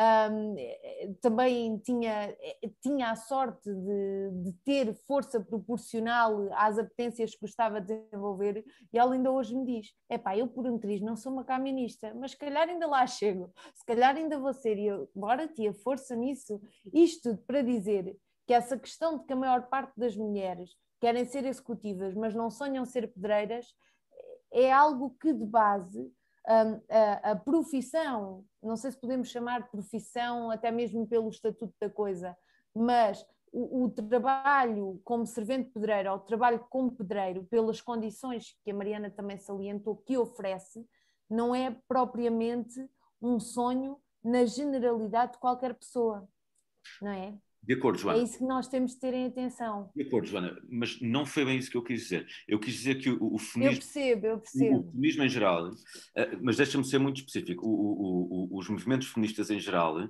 têm ações daquilo que se chama affirmative action, que por vezes, eh, até recentemente, houve a proposta de se impor cotas de mulheres dirigentes em empresas cotadas na Bolsa, que foi uma coisa que eu achei estranhíssima.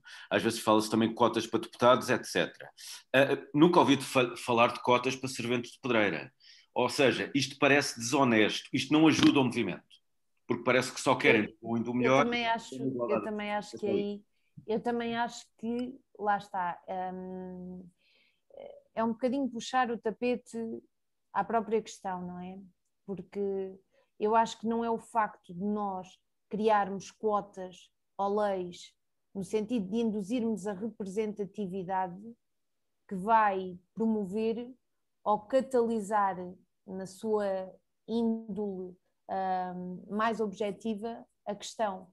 Ou seja, em termos aparentes, se calhar até nos pode dar uma aparência de que se acaba com um certo machismo institucional. Mas do ponto de vista objetivo, é muito falacioso. E para além disso, eu acho que o que deve estar subjacente um, a este tipo de concursos, não é? Porque acabam por ser, por ser concursos, é a questão do mérito. Para mim, o que importa é o mérito, independentemente uh, de estarmos aqui a falar de homens, de mulheres, de cores, de etnias. A mim o que me importa é o mérito, seja o mérito para deputada, seja o mérito para, para servente pedreira, seja o mérito uh, para advogada, para o que for, para o que for. Mas isto sou eu, pronto. Uh, Deixa-me só dizer que, que, que, parece a meritocracia parece ser um valor mais ou menos unânime hoje em dia, mas também, também tem argumentos contra. Eu não sou especialista nesses argumentos contra, mas há quem os tenha, há quem os tenha. Mas pronto, é só isso. Sim, sim, sim, com certeza. Eu vou passar, eu vou passar já agora aqui a seguir ao, ao João. Ah, desculpa, Joana, não, não, não vi que tinha. Não, eu só, eu só gostava de, de, salientar que isso também depende daquilo que nós entendemos por mérito, não é? Porque o mérito, a meu ver, não, não são só números, nem são só boas notas, nem os valores com que alguém termina um curso na faculdade. O mérito também tem que ver não só com a competência, mas com a aptidão e com uma vocação. Mas isso também são outros 500. Claro, e eu, eu, por exemplo, aqui tenho alguns pensamentos acerca de, mesmo da questão das cotas, mas que não, não vale a pena estarmos a entrar por aí agora. Acho, no entanto, que não, tem que ser dito. Não, não, não, mas primeiro, primeiro quero, quero passar ao João e quero passar à Mariana. Mas um, acho que, sobretudo, quer dizer, as pessoas, sejam elas quais, quais forem, querem ser altos cargos de empresas e querem ser deputados e querem ser. Porque é um, efetivamente, não, não podemos fugir isto, há trabalhos com mais prestígio do que outros trabalhos. Nunca ninguém se pelou por ser servente pedreiro, quis ser servente pedreiro para poder garantir certas coisas, não é?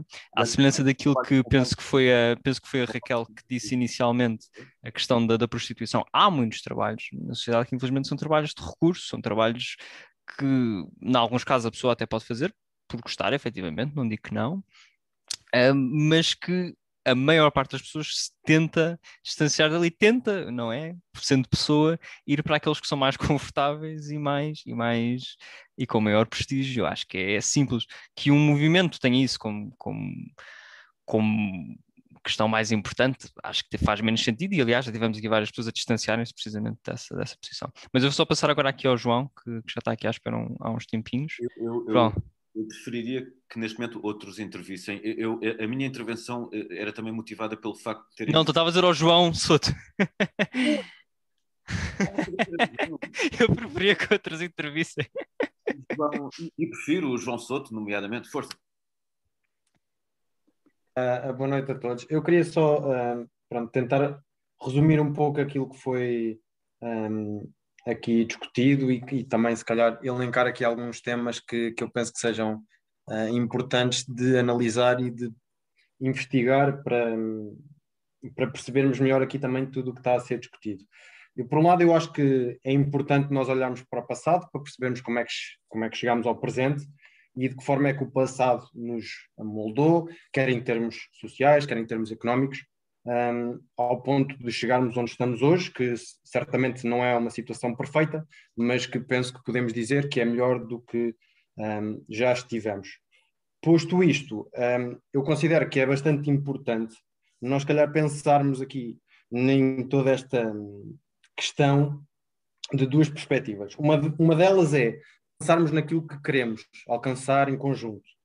Será que nós estamos à procura de uma igualdade de oportunidades ou de uma igualdade de género em que essa igualdade pode ser uh, forçada. Isto é, não, não introduzindo diretamente aqui o tema das cotas, mas, por exemplo, essa é uma das temáticas que, que é importante debater, porque é algo que nós, é forçando que nós vamos atingir esses objetivos ou é endereçando a raiz ou a causa raiz do problema que nós podemos tentar mitigar um, o, as, os efeitos que daí advêm.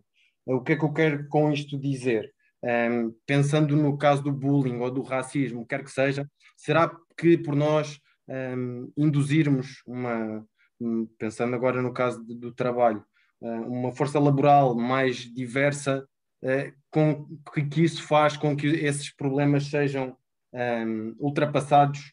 Eu, pessoalmente, acredito que não. Mas pronto, é a minha opini opinião pessoal. Uh, por outro lado, esta questão da igualdade é uh, fundamental e fulcral, a meu ver, em toda esta discussão. Um, acredito seriamente que um, devemos lutar por uma questão de igualdade de oportunidades.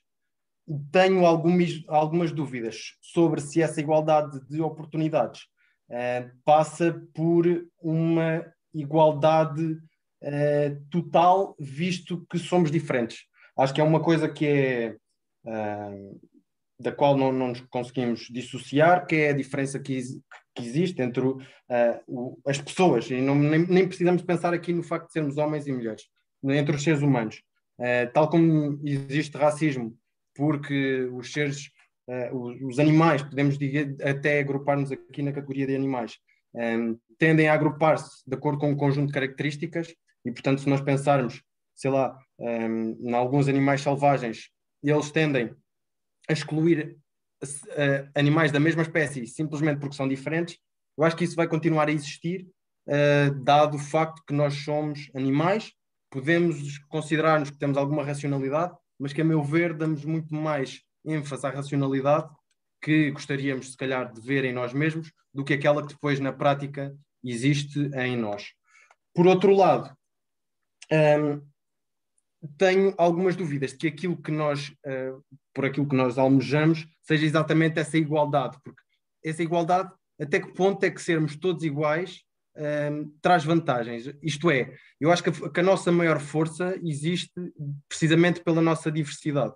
Um, queremos ser todos iguais, não sei até que ponto é que não perdemos por isso. Eu, eu hoje, hoje, estava a ver uma, uma imagem eh, na internet que tinha a ver com com o milho.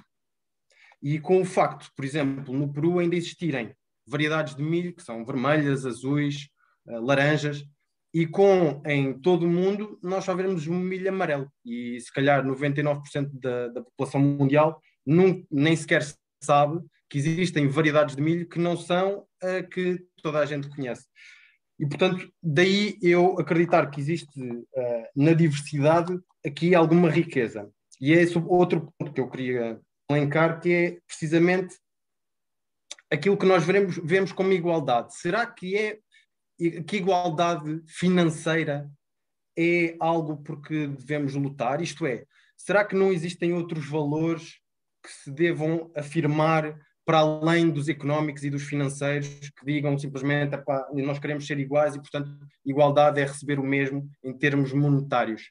Será que, ou seja, porque aquilo que eu vejo é que esta discussão depois passa muito para uma ótica financeira e económica que é uma de, de alguma forma eu vejo como uma economia fraca, isto é, uma economia muito baseada no dinheiro, mas uh, uma economia que, por ser muito baseada no dinheiro, uh, no dinheiro, não é uma economia forte no sentido sustentável, no sentido um, ambiental, no sentido social, etc. Ou seja, o que é que eu quero dizer com isto? Quero dizer que, eh, pessoalmente, eu considero que seja muito mais interessante tentarmos pensar, todos os temas agora que se, que se discutem sobre economia circular, por exemplo, vão neste sentido, pensarmos de forma é que nós queremos criar riqueza e essa riqueza pode, pode advir da diversidade. Uh, e, portanto, é, acho que é simplesmente um tema a, a, ser que é importante, isto é, pensar naquilo que nós queremos em termos de, da igualdade e será que nós queremos igualdade por igualdade ou será que nós podemos maximizar o nosso potencial enquanto sociedade se almejarmos algo mais simplesmente do que igualdade. Obviamente que agora estamos a falar de diferentes tipos de igualdade, não é? E, e obviamente que, uh, com certeza, os homens verão a questão de uma forma e as mulheres verão noutra.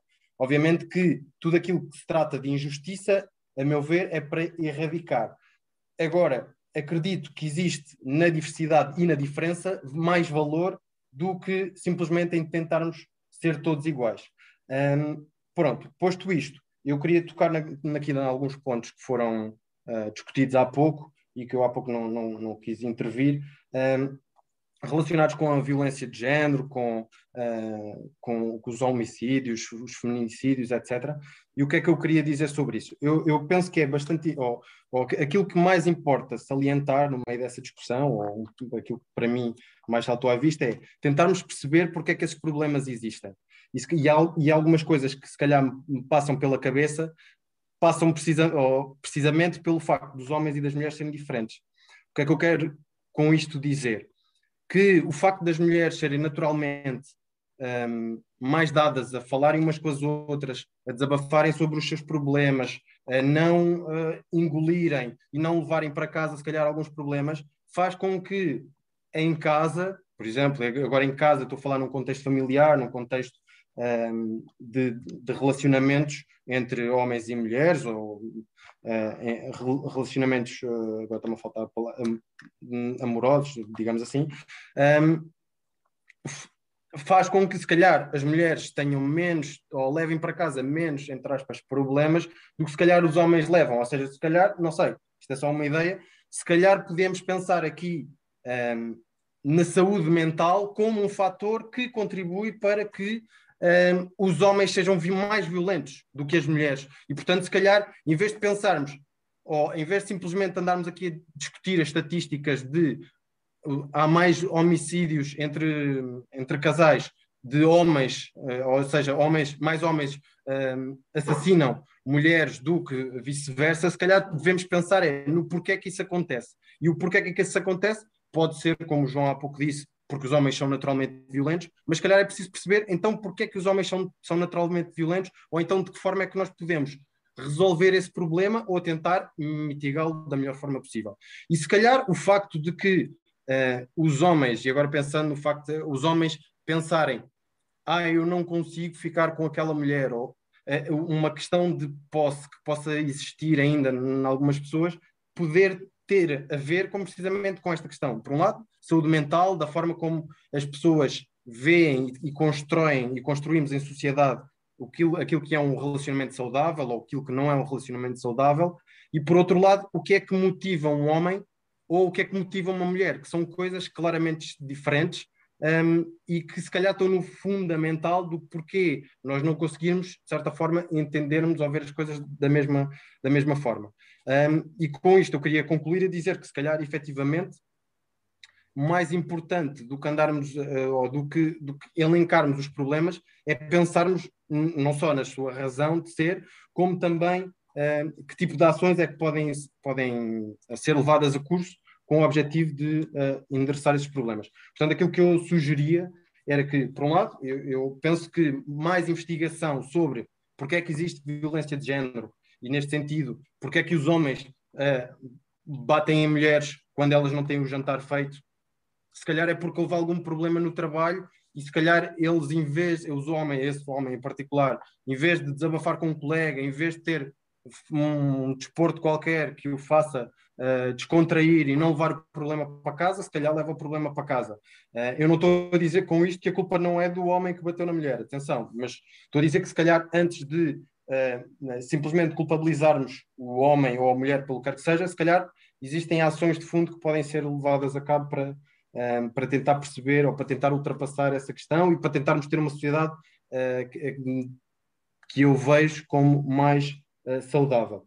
Por outro lado, isto tudo também enceta na questão que, que, a, que a Maria, era Maria, não é? Há pouco, saiu há pouco, um, disse, tem tudo, tem tudo a ver com o ensino e com a educação. E, portanto, eu penso que é, é, é fundamental percebermos de que forma é que nós podemos educar uh, as gerações futuras para que uh, este, não exista esta visão diferenciada do, do homem e da mulher, ou pelo menos, não, lá está, se calhar é diferenciada, mas não é uh, injustiçada ou não é discriminante perante a mulher. Um, tudo isto, se calhar, depois tem que ser envolvido numa camada um, legislativa que uh, promova um, um, certo tipo de ações perante uh, esta temática e que, no fundo, tenha algum impacto a meu ver, económico no sentido de, lá está, de uma economia forte, não só de uma economia baseada na capacidade de, um, de gerar uma riqueza financeira, mas uma economia capaz de gerar riqueza uh, humanitária, riqueza social, uh, uma riqueza uh, João, sustentável. Obrigada, obrigada, João. Agora gostava de passar a palavra à Mariana e depois também gostava de dizer uma coisinha. Também ainda não me consegui desligar da faceta de moderadora. Mariana, por favor. Obrigada. Uh, eu vou só dizer que esta só vai ser a minha última intervenção. Um, porque pá, estou aqui com 4 horas de sono, tenho mesmo que, que ir comer e descansar.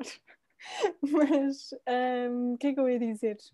Uh, ia começar se calhar pelo fim, que era dizer que um, o meu objetivo uh, nesta luta, uh, ao contrário, por exemplo, do que a Raquel disse, não é igualdade de género, porque eu sou a favor da abolição do estereótipo de género, um, mas uh, é sim a igualdade entre pessoas.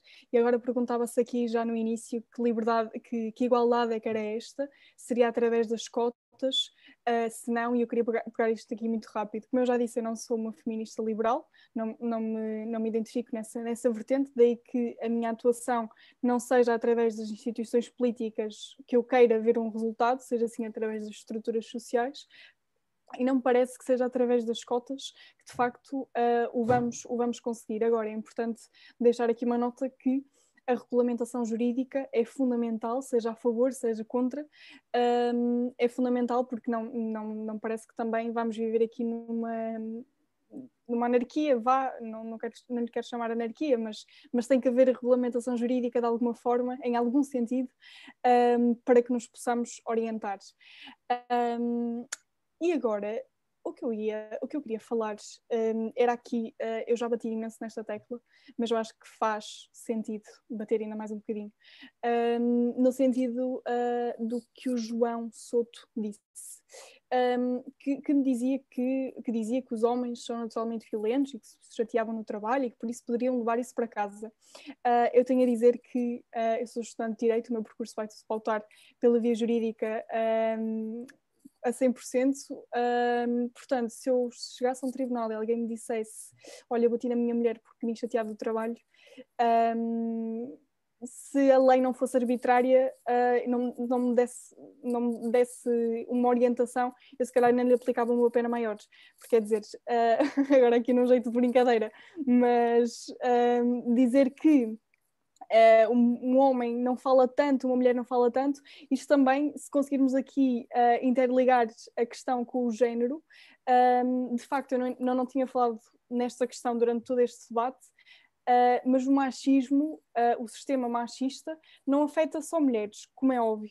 Uh, ainda não tinha falado desta parte, mas queria falar, uh, que era dizer que uh, o machismo também, também afeta homens no sentido em que cria aqui o estereotipo de género, e nós sabemos que o estereotipo de género para o homem é que o homem é um ser racional, um homem não chora, um, o homem tem que ser o trabalhador que tem que pagar as contas da família, etc.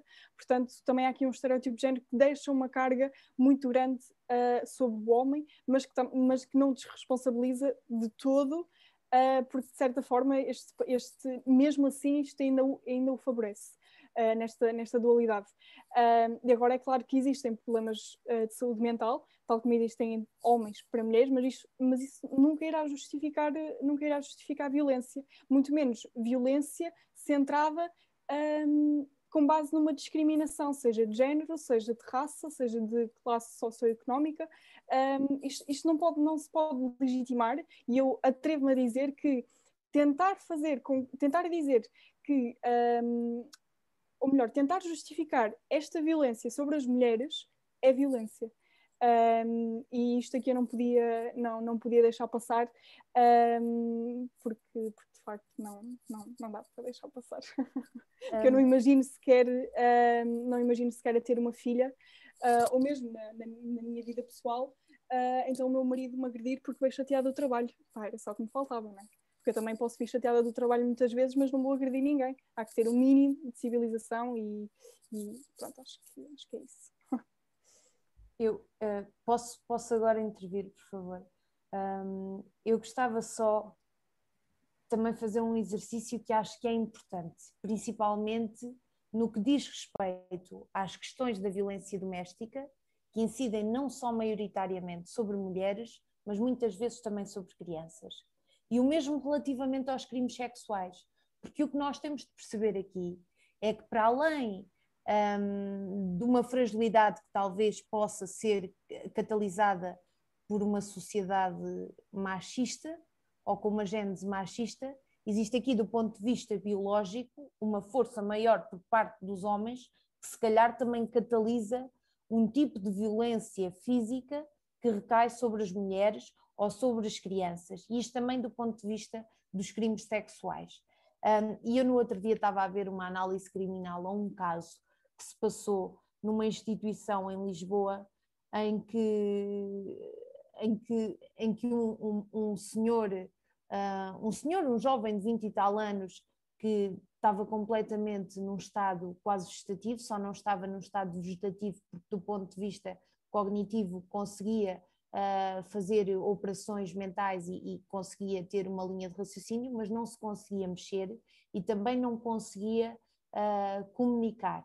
E foi abusado uh, por, uma, por, uma, por uma das senhoras que era funcionária dessa mesma instituição e através do dialeto códigos que eu não me lembro muito bem um, agora qual é o nome que se dá a esse tipo de comunicação, mas conseguiu denunciar o caso. Isto tudo para dizer que é verdade, existe aqui do ponto de vista biológico uma apetência, um, uma apetência física que faz com que o homem, num sentido mais lato e num sentido mais geral, tenha este, este tipo de comportamentos. Agora, nós não podemos de todo legitimar este tipo de atuações com o recurso a argumentos do género uh, de, que, de, que, o homem bateu na mulher porque tinha problemas do trabalho.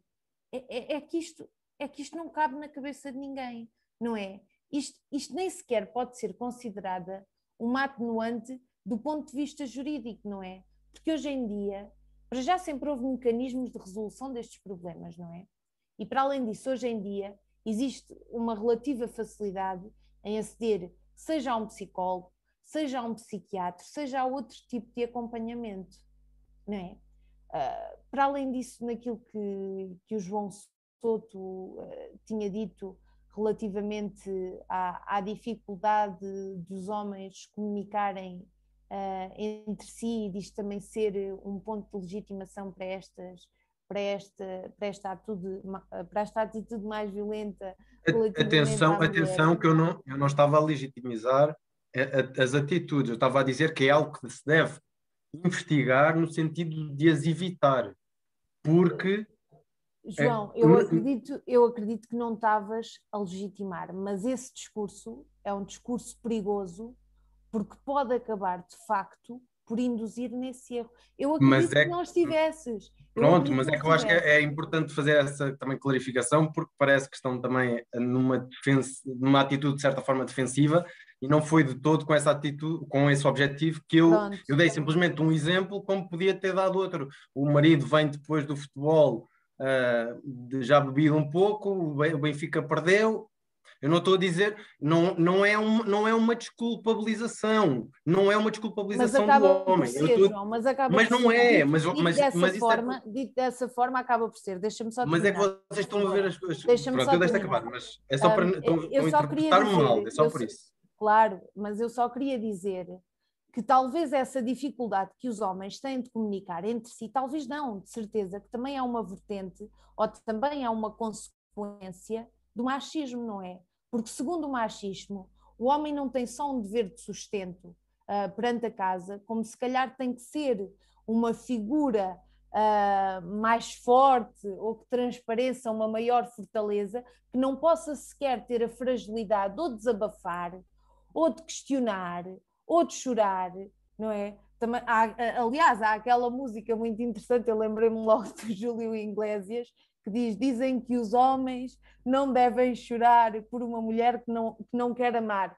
Nesse sentido, não devem chorar, mas devem lhe bater. É pá, acho que não. E acho que não podemos de todo sequer, ou melhor, esse exercício que tu fizeste pode ser interessante para nós percebermos, para nós percebermos como o machismo não afeta só os homens, mas também afeta as mulheres. Mas lá está, o que é que catalisa? Catalisa esse tipo de agressão E nós não podemos ter esse tipo de discurso, ou se calhar temos que ter cuidado antes de o verbalizarmos de certa forma, porque pode parecer que estamos a legitimar situações que não são sequer defensáveis, porque isso também, também iria legitimar, como há pouco se disse, um abuso sexual ou um crime sexual a uma miúda que vai passar na rua só porque ela usa mini saia. Então, mas porque usa mini saia é um, é um só, só, só, só, uma coisa, esta, esta, esta discussão é, é muito interessante particularmente importante, mas se calhar aproveitávamos aqui para nos despedir de Mariana, que tinha que seguir agora para não deixarmos claro, pendurado. Beijinho, Mariana. Uh, beijinhos, Mariana. Beijinho. Raquel,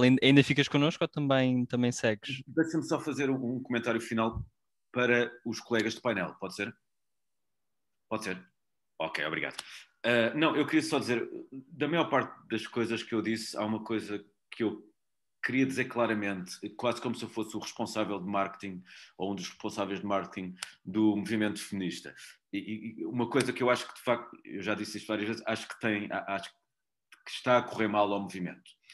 Uh, do meu estudo das estatísticas, que é modesto, mas é objetivo, uh, uh, eu não destaco nenhum foco nesse estudo das estatísticas a mulher ser a vítima. A mulher não é particularmente uma vítima muito destacada da violência física em geral e da violência psicológica, aliás, isso, isso é impossível de contabilizar, creio eu. Uh, o facto a destacar é o homem ser o, o, autor, o perpetrador dessa violência. Isto é muito claro.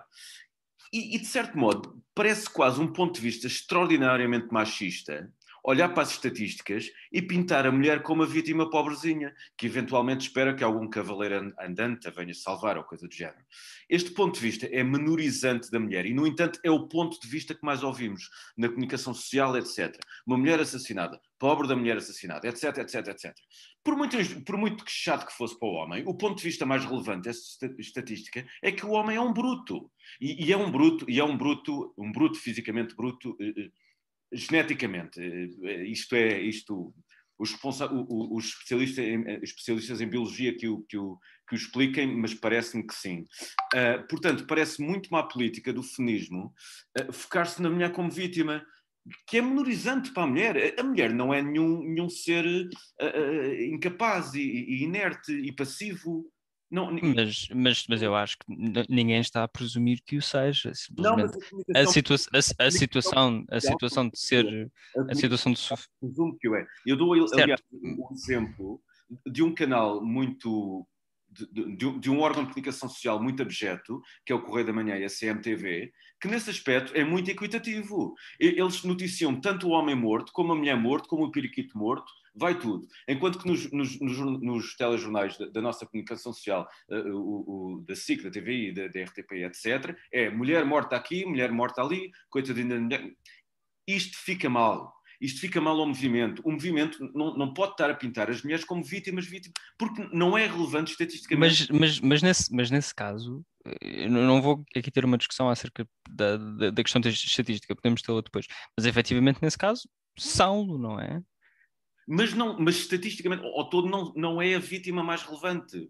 O homem é mais assassinado, o, o, o homem é mais vítima. Mas são, mas são, mas, mas dizer isso, eu, eu, não, eu não quero entrar por aí, porque. porque, porque... mais, etc. Essas coisas que sabemos. Tudo bem, tudo bem, eu não, eu não quero entrar por aí agora, mas uh, era, era só para fazermos o ponto, para nos despedirmos de quem vai sair. porque senão. Sim, sim, sim, sim, sim. sim. Uh, Mariana, sempre vais sair? Preciso, preciso mesmo de sair. Ok, então olha. Mas, mas foi um prazer. Gostei mesmo muito. Prazer. Obrigada, okay. nós também, Mariana. Obrigada. Muito obrigado. Vamos lá. Até à próxima. Tchau, tchau. Um... alguém quer falar? Ok. Mas, eu, mas eu... Miguel. Uh, Quem é que está a falar? João, sim.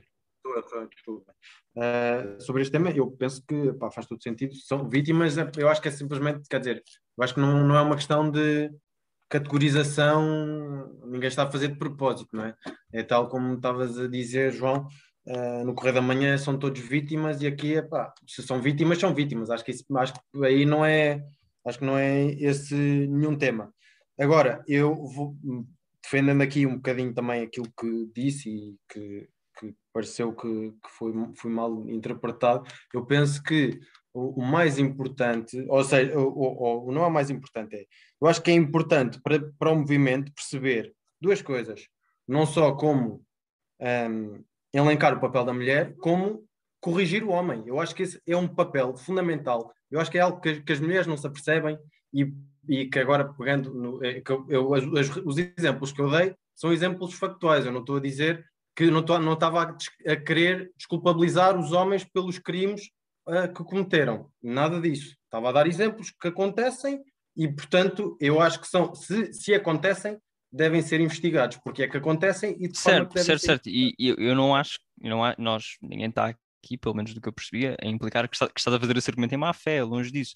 No entanto, Sim, eu, sim. no entanto, eu, eu estou-me a opor aquilo que neste caso tu disseste e também aquilo que o João disse, porque acho que se, tu- se nós partirmos do princípio de que o homem, esta, este, este monolito, é um ser inerentemente violento e é um ser inerentemente ah, bruto e, e mais dado a este tipo de violência, pelo menos na maneira como está configurado ah, na nossa sociedade, de uma forma quase eterna, então, não- quer dizer, já perdemos a batalha ao princípio, não é? Porque se, se é inalterável e é inerente. Não, não, Espera, não. espera, deixa-me deixa cá, deixa-me cá, deixa-me cá. Acho, que- acho que, não, acho que não, não há muito que possamos fazer. E como estávamos aqui a falar ao nível do, do bate-papo, acho que efetivamente uma das coisas que, que tem sido feita pelo feminismo, por pessoas próximas ao feminismo, tem sido efetivamente também o, o abrir desse espaço. Se quisermos levar isto para um ponto de vista de saúde mental, é precisamente isso.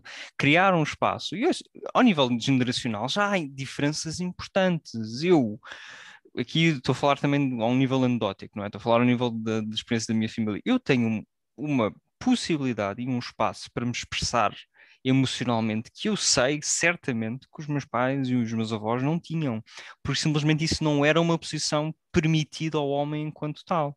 E isto é um trabalho que efetivamente tem que seguir. É um trabalho que tem sido muito feito ao nível de uma reflexão feminista, se quisermos ser mais genéricos, ao nível de uma reflexão de género, e isso é extremamente importante. Acho que temos claramente que olhar para as causas, temos claramente que ver esse tipo de situações. No entanto, isso nunca pode radicar numa desculpabilização desta situação, não é?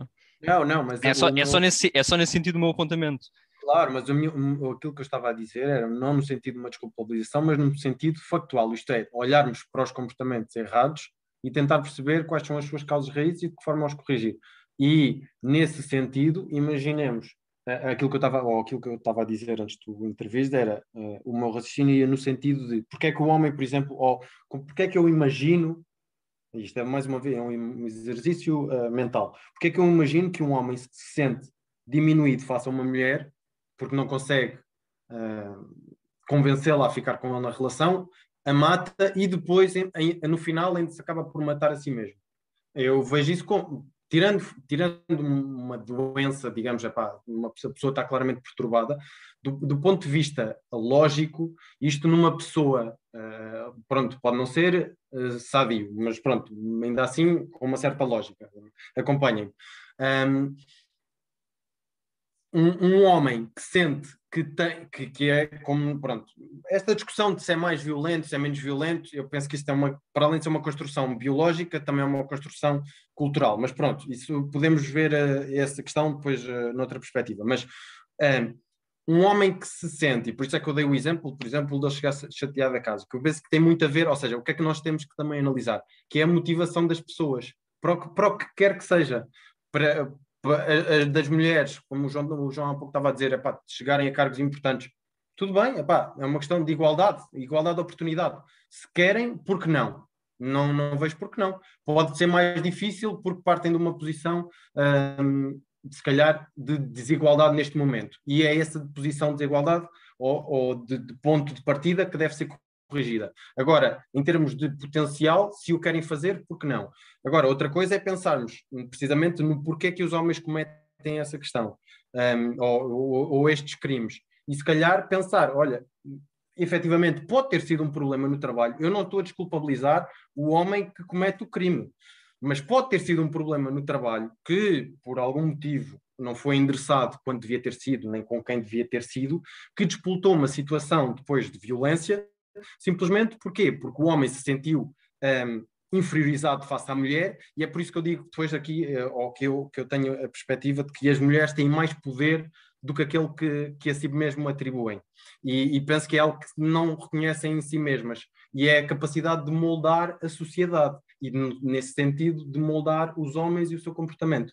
Um, porque, eh, de certa forma, eu, não só numa perspectiva geracional, porque se, olharmos culturalmente, normalmente são as mulheres que educam os filhos, não é? De certa forma, são elas que passam mais tempo com os filhos e, portanto, têm esse, esse poder, digamos assim, nessa perspectiva. E, por outro lado, porque também, se nós olharmos, agora abstendo-nos de todas as questões um, culturais, se nós olharmos para as coisas meramente de uma forma lógica, também são as mulheres que, ou deveriam ser, que escolhem, em, entre aspas, os parceiros com quem têm filhos e com quem têm relacionamentos. É? Portanto, está aqui toda uma temática que eh, eu penso que, que, eh, eh, que, que, deve, ser, deve ser colocada. Não, não, eu não estou a, com isto a, descrever, a, lá está, a querer desculpabilizar o homem. Estou no sentido é de onde é que nós estamos e por onde é que nós queremos ir.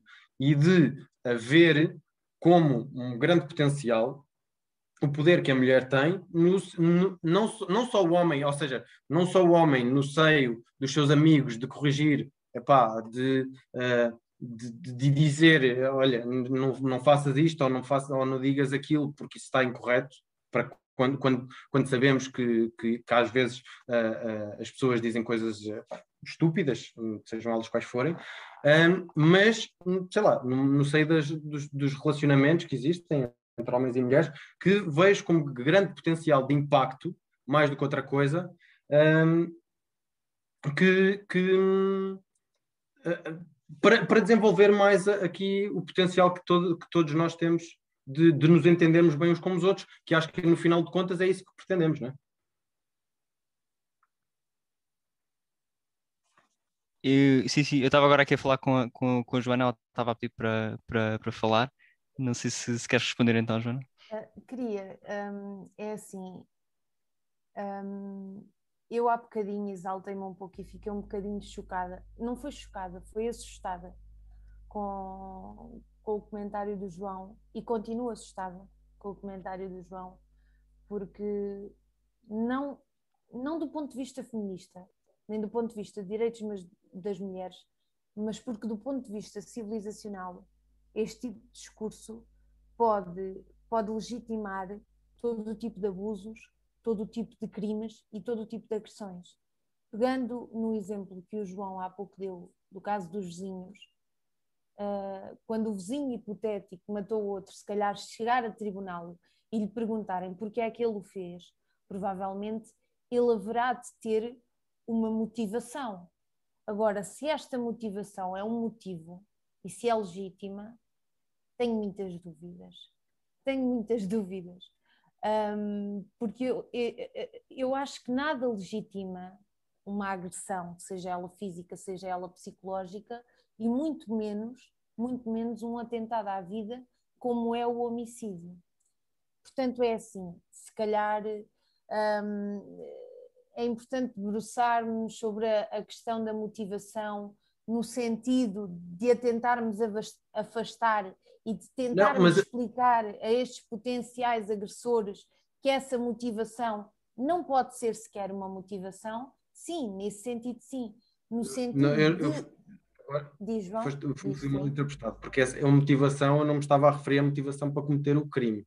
Eu estava a remeter a motivação que qualquer pessoa tem para fazer o que quer que seja. Isto é motivar-se na vida no sentido de chegar mais longe na vida. Não, não, pronto, não, já percebi foi, qual foi. Isso foi quando falaste de, de, das executivas, claro que sim, no sentido de, de ambição, no sentido de, de almejar ir mais longe.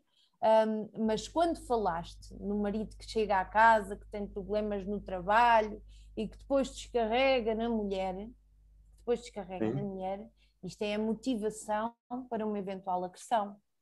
Ou poderá ser do seu ponto de vista, a motivação para uma potencial certo. agressão. A única coisa que eu quis dizer, a única coisa que eu quis aqui explanar é que, para já, aquele discurso de que o homem o faz porque talvez não tenha a mesma postura que a mulher tem para falar uh, dos seus problemas do foro psicológico, isto, isto é uma consequência do machismo. Isto é uma consequência do machismo. Porque o homem deve ter igualmente essa abertura. Não sabes? Não, não, não sei porque eu, eu, porque eu, porque eu, eu, eu acredito que os homens e as mulheres são inerentemente diferentes, independentemente são, de todo. E são, e são, e são inerentemente diferentes. Uh, são inerentemente diferentes do ponto de vista fáctico, não é? Senão não se chamavam os homens e outros não se chamavam mulheres, não é? Certo, certo mas ou seja, eu, não, eu não, acredito que seja só pelo machismo que os homens são como são, é isso que eu, ou seja, nesse aspecto, neste aspecto de não, claro. sei lá, de quer que seja. É só isso que eu quero dizer. Exato, e também por, por esse mesmo motivo é que nós hoje admitimos que se calhar há pessoas que nascem num determinado corpo que não se identificam efetivamente com esse mesmo corpo porque se identificam com outro género ou com outro tipo de, de identidade. Um, mas eu, eu só queria voltar àquela questão da motivação, porque isto não tem que ver eminentemente com o feminismo, isto tem que ver do ponto de vista civilizacional com todo o tipo de crime que se pratica. E quando nós começamos, ou quando nós uh, temos um, um, discurso no sentido de, de justificar ou até de tentar perceber este tipo de discursos e este tipo de justificações, isso é que é muito perigoso. Seja no caso em que o marido mata a mulher, ou que a mulher mata o marido, porque também não, não tinha espaço no trabalho para falar com outras mulheres ou não teve tempo, sei lá. Um, ou, ou, também no caso em que o vizinho mata o outro vizinho porque ele não fez o que ele queria ou porque cultivou uma batata no terreno que já não era dele. Este tipo de justificações, isto é que é falacioso e isto é que é muito perigoso. Seja no, Eu... no, no, nos crimes praticados eh, do ponto de vista de violência doméstica, seja do ponto de vista de outros crimes, porque o agressor encontra sempre fundamento para a sua agressão, a não ser, é. claro está, que seja um serial killer, não é? Mas isso aí eu, eu, eu, eu, discordo que isso seja uma deslimitização. Ai, desli... Agora está-me faltando, estou baralhado, mas. Eu, sim, eu discordo que isso seja, seja uma legitimização do, do agressor ou do que quer que seja. Eu, certo, eu, eu que eu penso, ou porque é que eu disse, dei esses exemplos, é que eu acho que se nós não virmos porque é que a pessoa fez o que fez, não podemos corrigir esse comportamento. É nesse sentido. Não é no sentido de desculpabilizar esse comportamento. Mas aí é que está a questão, mas aí é que está a questão, porque aquele problema que tu trouxeste há pouco, do senhor que não tinha espaço ou que não se sentia bem a falar com outros homens por causa dos seus problemas, então tinha que, que, que tratar do assunto ou descarregar na mulher, percebermos essa questão é percebermos o problema. E esse problema parte exatamente de uma sociedade eh, se calhar na sua gênese machista e que incuta ao homem, e, que, e isto também é um problema para os homens, e os homens também o sofrem na pele, incuta certo. ao homem o dever de sustento, de fortaleza, de proteção, e o homem também não está predisposto a isso biologicamente, porque antes de ser homem é um ser humano e também tem fragilidades e também tem problemas. Certo, certo, mas, mas por isso é que eu digo que, ou seja, eu não, não vejo como é que isso pode ser um problema, porque eu não, não sinto que, não, não, não considero que logicamente esteja a desculpabilizar o que quer que seja. Simplesmente estou a, a, a elencar quais são os, os problemas que existem ou os motivos pelos quais as pessoas agem da forma como agem e depois de eventualmente encontrar soluções para esses mesmos problemas, para que eles não existam, ou para que eles claro. minimizar que eles, que eles ocorram. Claro, mas, mas, mas, mas é, poder dizer. Eu acho... o meu raciocínio, não foi no sentido de desculpabilizar quem certo, Certo, mas, mas a questão é que, efetivamente, através de algumas destas coisas que nós temos estado a elencar, seja ao nível da, da discussão acerca dos papéis de género, de até que ponto é que eles são razoáveis, já tivemos aqui uma posição de alguém que achava que considera que o género deve ser removido uma forma, outras pessoas têm posições mais, menos, uh, menos, mais moderadas, vamos dizer assim, ou mais conservadoras até, mas efetivamente a procura, a identificação desses problemas e a procura da sua, da sua solução é efetivamente a parte do ativismo do feminismo, pelo menos a meu ver, não é? Se tu queres efetivamente impedir que ocorram este tipo de situações, e eu aqui estou a admitir que o, já tivemos a discutir isso, que o femicídio é uma realidade distinta e importante e que requer as suas próprias soluções, não necessariamente uma. uma... Ah, ok, só vi agora aqui a Raquel. Tchau, tchau. Muito, muito obrigado. Obrigada a toda a gente e pelo debate muito enriquecedor, mas eu preciso mesmo de ir, já estou a horas no computador. Mais uma vez, muito obrigada. Obrigado. Tchau, tchau. tchau. Uh, mas que, agora, o que eu estava a dizer?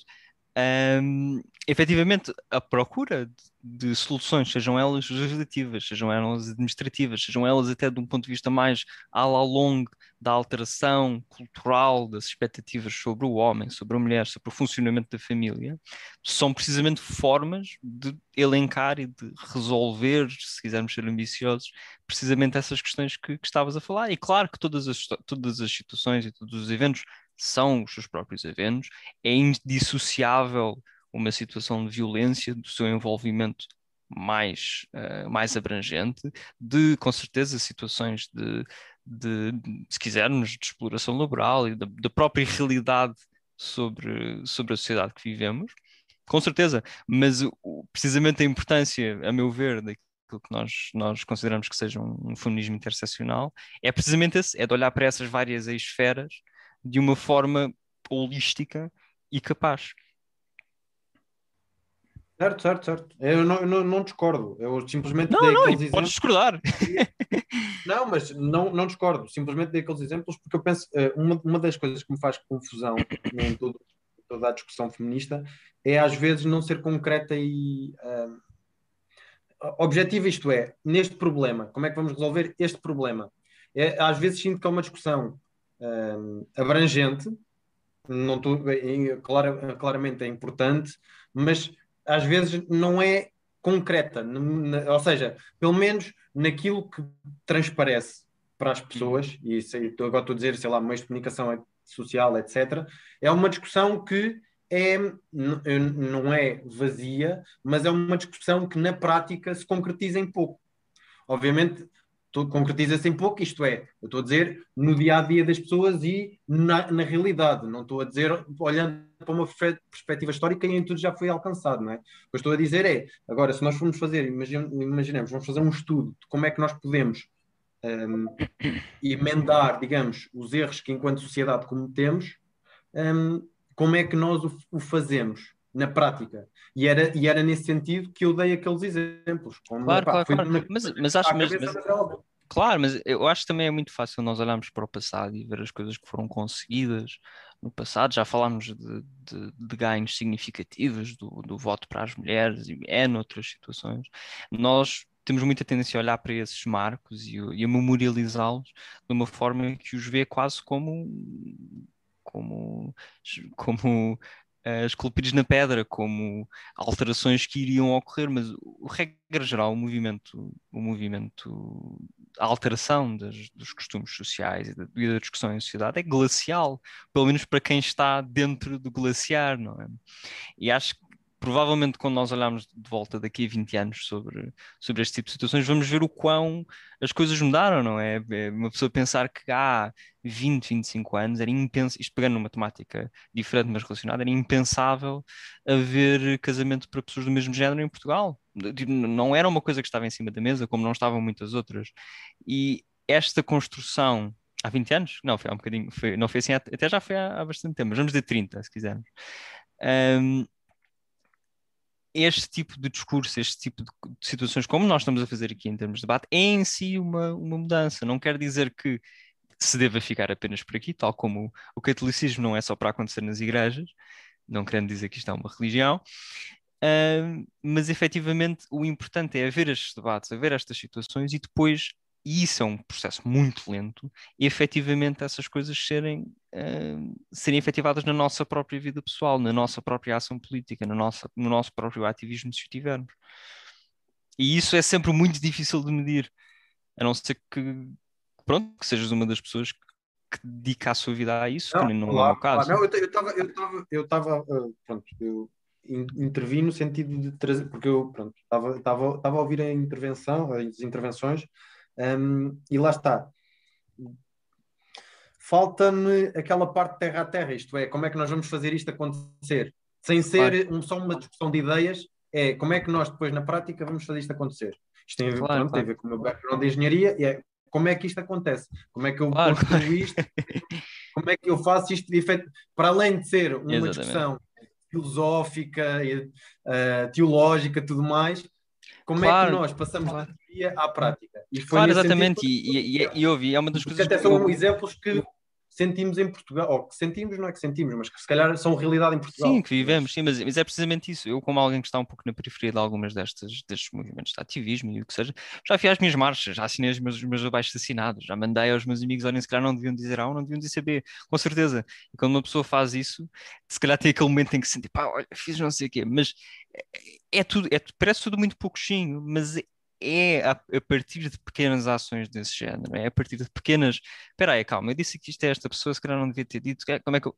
é através dessas pequenas coisas que isto funciona, porque isto é uma coisa ao nível da sociedade, isto não é um projeto de engenharia, não há uma ponte, não há um. Não, infelizmente, estávamos a falar há pouco de que desejaríamos que um dia não fosse necessário haver o dia 8 de março, pelo menos assinalado desta forma.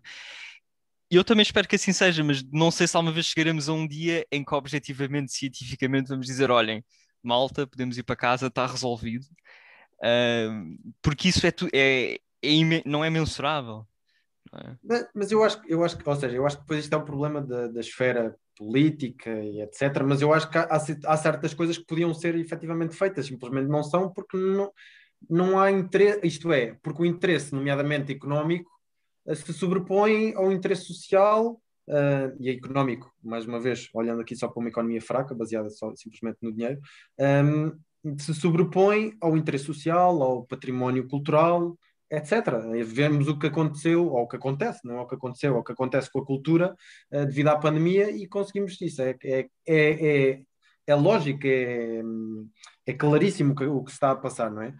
Um, e, e é, é por isso que eu penso que às vezes, ou seja, é possível fazer mais. Era, só que não há interesse para isso. Eu tenho noção objetiva de que não há interesse para isso. Por isso é que eu também dei exemplos, estão, se calhar, eh, podem soar de certa forma uh, mal, mas são exemplos reais que, que, que, a meu ver, têm de ser endereçados. Enquanto não resolvermos o básico, não podemos estar a preocupar-nos com, com questões que, se calhar, são ideológicas, mas enquanto continua, lá está, é a mesma coisa. Que sentido é que faz nós estarmos aqui a, a defender agora eh, por exemplo, a, diminuição das, da, da, das emissões uh, com, com efeito de estufa e ehm, do consumo energético, quando ainda há países que não, não puderam usufruir uh, do petróleo e, da, e uhum. daquilo que, indubitavelmente, ele nos deu enquanto sociedade para se desenvolverem.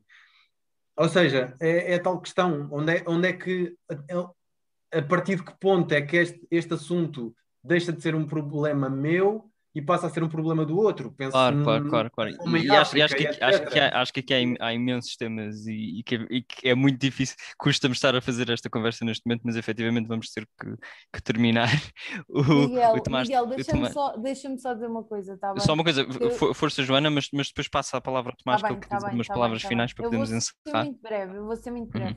Eu também queria só agradecer ao, ao João Soto pela coragem também de, de, ficar e de nos responder e de nos deixar a nós uh, dar o nosso parecer, porque não é fácil, não é? Não é fácil às vezes ouvirmos comentários que são contrários às nossas ideias e continuarmos e tentarmos que a outra pessoa também nos, nos consiga compreender. Um, relativamente a esta questão da, da fragilidade ou da possível impotência deste tipo de movimentos ou de debates, no sentido de impotência, de, de, impotência, uh, de causa-efeito atual e no momento e eminente. Tu és da engenharia, não é, João? É, eu, quer dizer, sou de engenharia, mas também já estudei filosofia. Pronto, não interessa, mas estás numa engenharia, dizes que és uma pessoa mais prática e que, portanto, às vezes te faz um bocadinho de confusão esta questão do debater, debater e depois não se vê logo os resultados. Não te esqueças que mesmo no ramo das engenharias e das físicas, e eu posso falar porque também já, já estudei nessa área, também foi preciso alguém um dia acordar um, e lembrar-se, um, mas de que forma é que é a Terra? Ou o que é que será que existe para além da, da Via Láctea? Ou seja, este tipo de questões e debates e de teorias a serem contrastadas, já no passado e até mesmo relativamente às matemáticas e às físicas, foram muito frutíferas e muito proveitosas, portanto, muito mais onde ser nestas questões sociais, como tu próprio admitistes, existem, existem tantas desigualdades factuais e que só através do diálogo, acredito eu, porque da violência não, não, não, não creio mesmo, é que pode nascer algo de, de positivo e uma solução concreta. Pronto, mas agora passo-te a palavra de vez para irmos comer alguma coisa, porque daqui a pouco desmaia tudo. Obrigado. Uh, em primeiro lugar, uh, alguns colegas já cá não estão, alguns colegas já cá não estão, mas queria agradecer a todos por terem vindo, queria agradecer particularmente aos moderadores, à Ana Souto que fez a introdução, aos meus colegas do, do painel, uh, e queria dizer duas coisas finais. A primeira é que lá está, um, a minha única reserva em relação ao feminismo é que às vezes, bom, em relação a, é, tirando questões filosóficas, é que às vezes parece parece uh, alimentar ódios dentro da sociedade. Isso não é saudável. Acho que o desafio é precisamente, é precisamente um, pôr-nos todos a trabalhar em conjunto, ou seja, um, acredito como a Joana, como a Joana disse, que o, o, a meta é a cooperação uh, entre todos e a, e, a, e a aprendizagem de uma salutar convivência com respeito das diferenças e das particularidades de cada um, que permita que todos vivamos em conjunto. Um, uh, uh, mas eu queria terminar com um outro ponto, e o outro ponto é um pequeno trocadilho, ou um pequeno, uma pequeno, um, pequeno play on words, um, que é o seguinte: como eu, como, eu, disse ao longo deste debate várias vezes, eu tenho uma admiração muito grande por várias mulheres medievais e de outras épocas também, Uh, e gostava de terminar com uma frase que é o título deste debate foi Elas estão a fazer história, mas o verdadeiro título deste debate ia ser Elas sempre fizeram história. Obrigado a todos e até breve. Olhem, faço, faço minhas as palavras uh, e desejo a todos, uh, que, a todos os que nos deixaram entretanto e a todos que seguiram gloriosamente até ao fim os meus agradecimentos Uh, espero que tenha sido um, uma experiência agradável para vocês e esperamos poder continuar, preferencialmente com melhores condições técnicas, este, este ciclo. Eu queria, eu queria dizer que uh, a ideia disto partiu da Joana, portanto, Joana, fantástico, extraordinário. A Ana Sofia veio muito atrás. E, e, e no seguimento da Ana Sofia e do evento que a Ana Sofia vai lançar amanhã. Que temos que Exatamente. Já agora, João Almeida e Tomás também podem aparecer se quiserem. Ana. Então... Amanhã é segunda-feira, sim. Uh, eu vou, eu vou, Ana Sofia, podes contar comigo. Uh, portanto, obrigado à, à, à gênese de, deste evento e aos moderadores também, e ao Miguel. Os colegas de painel, metade já cá não estão, mas já lhes agradeci. O resto agradeço também. Ao Tomás também. Pronto. Obrigado. Vá, olha. Resta uma boa noite a ah, todos. foi, foi, o melhor evento de sempre dos fazedores de. de Eu também acho. Temos que fazer isto mais vezes. E olha, e as tertúlias estão super em cima da mesa. Quando o Covid acabar, então, é pá, alugamos um café e é tertúlia de manhã à noite. Alugamos um café? Ok. Ou então vamos só para o café. Para Temos que vender mais jornais. Mas vá. Mas vá, pessoal. Uma boa noite. Eu vou fechar aqui a sessão. Tchau, tchau. Tchau. É, boa noite. Boa noite.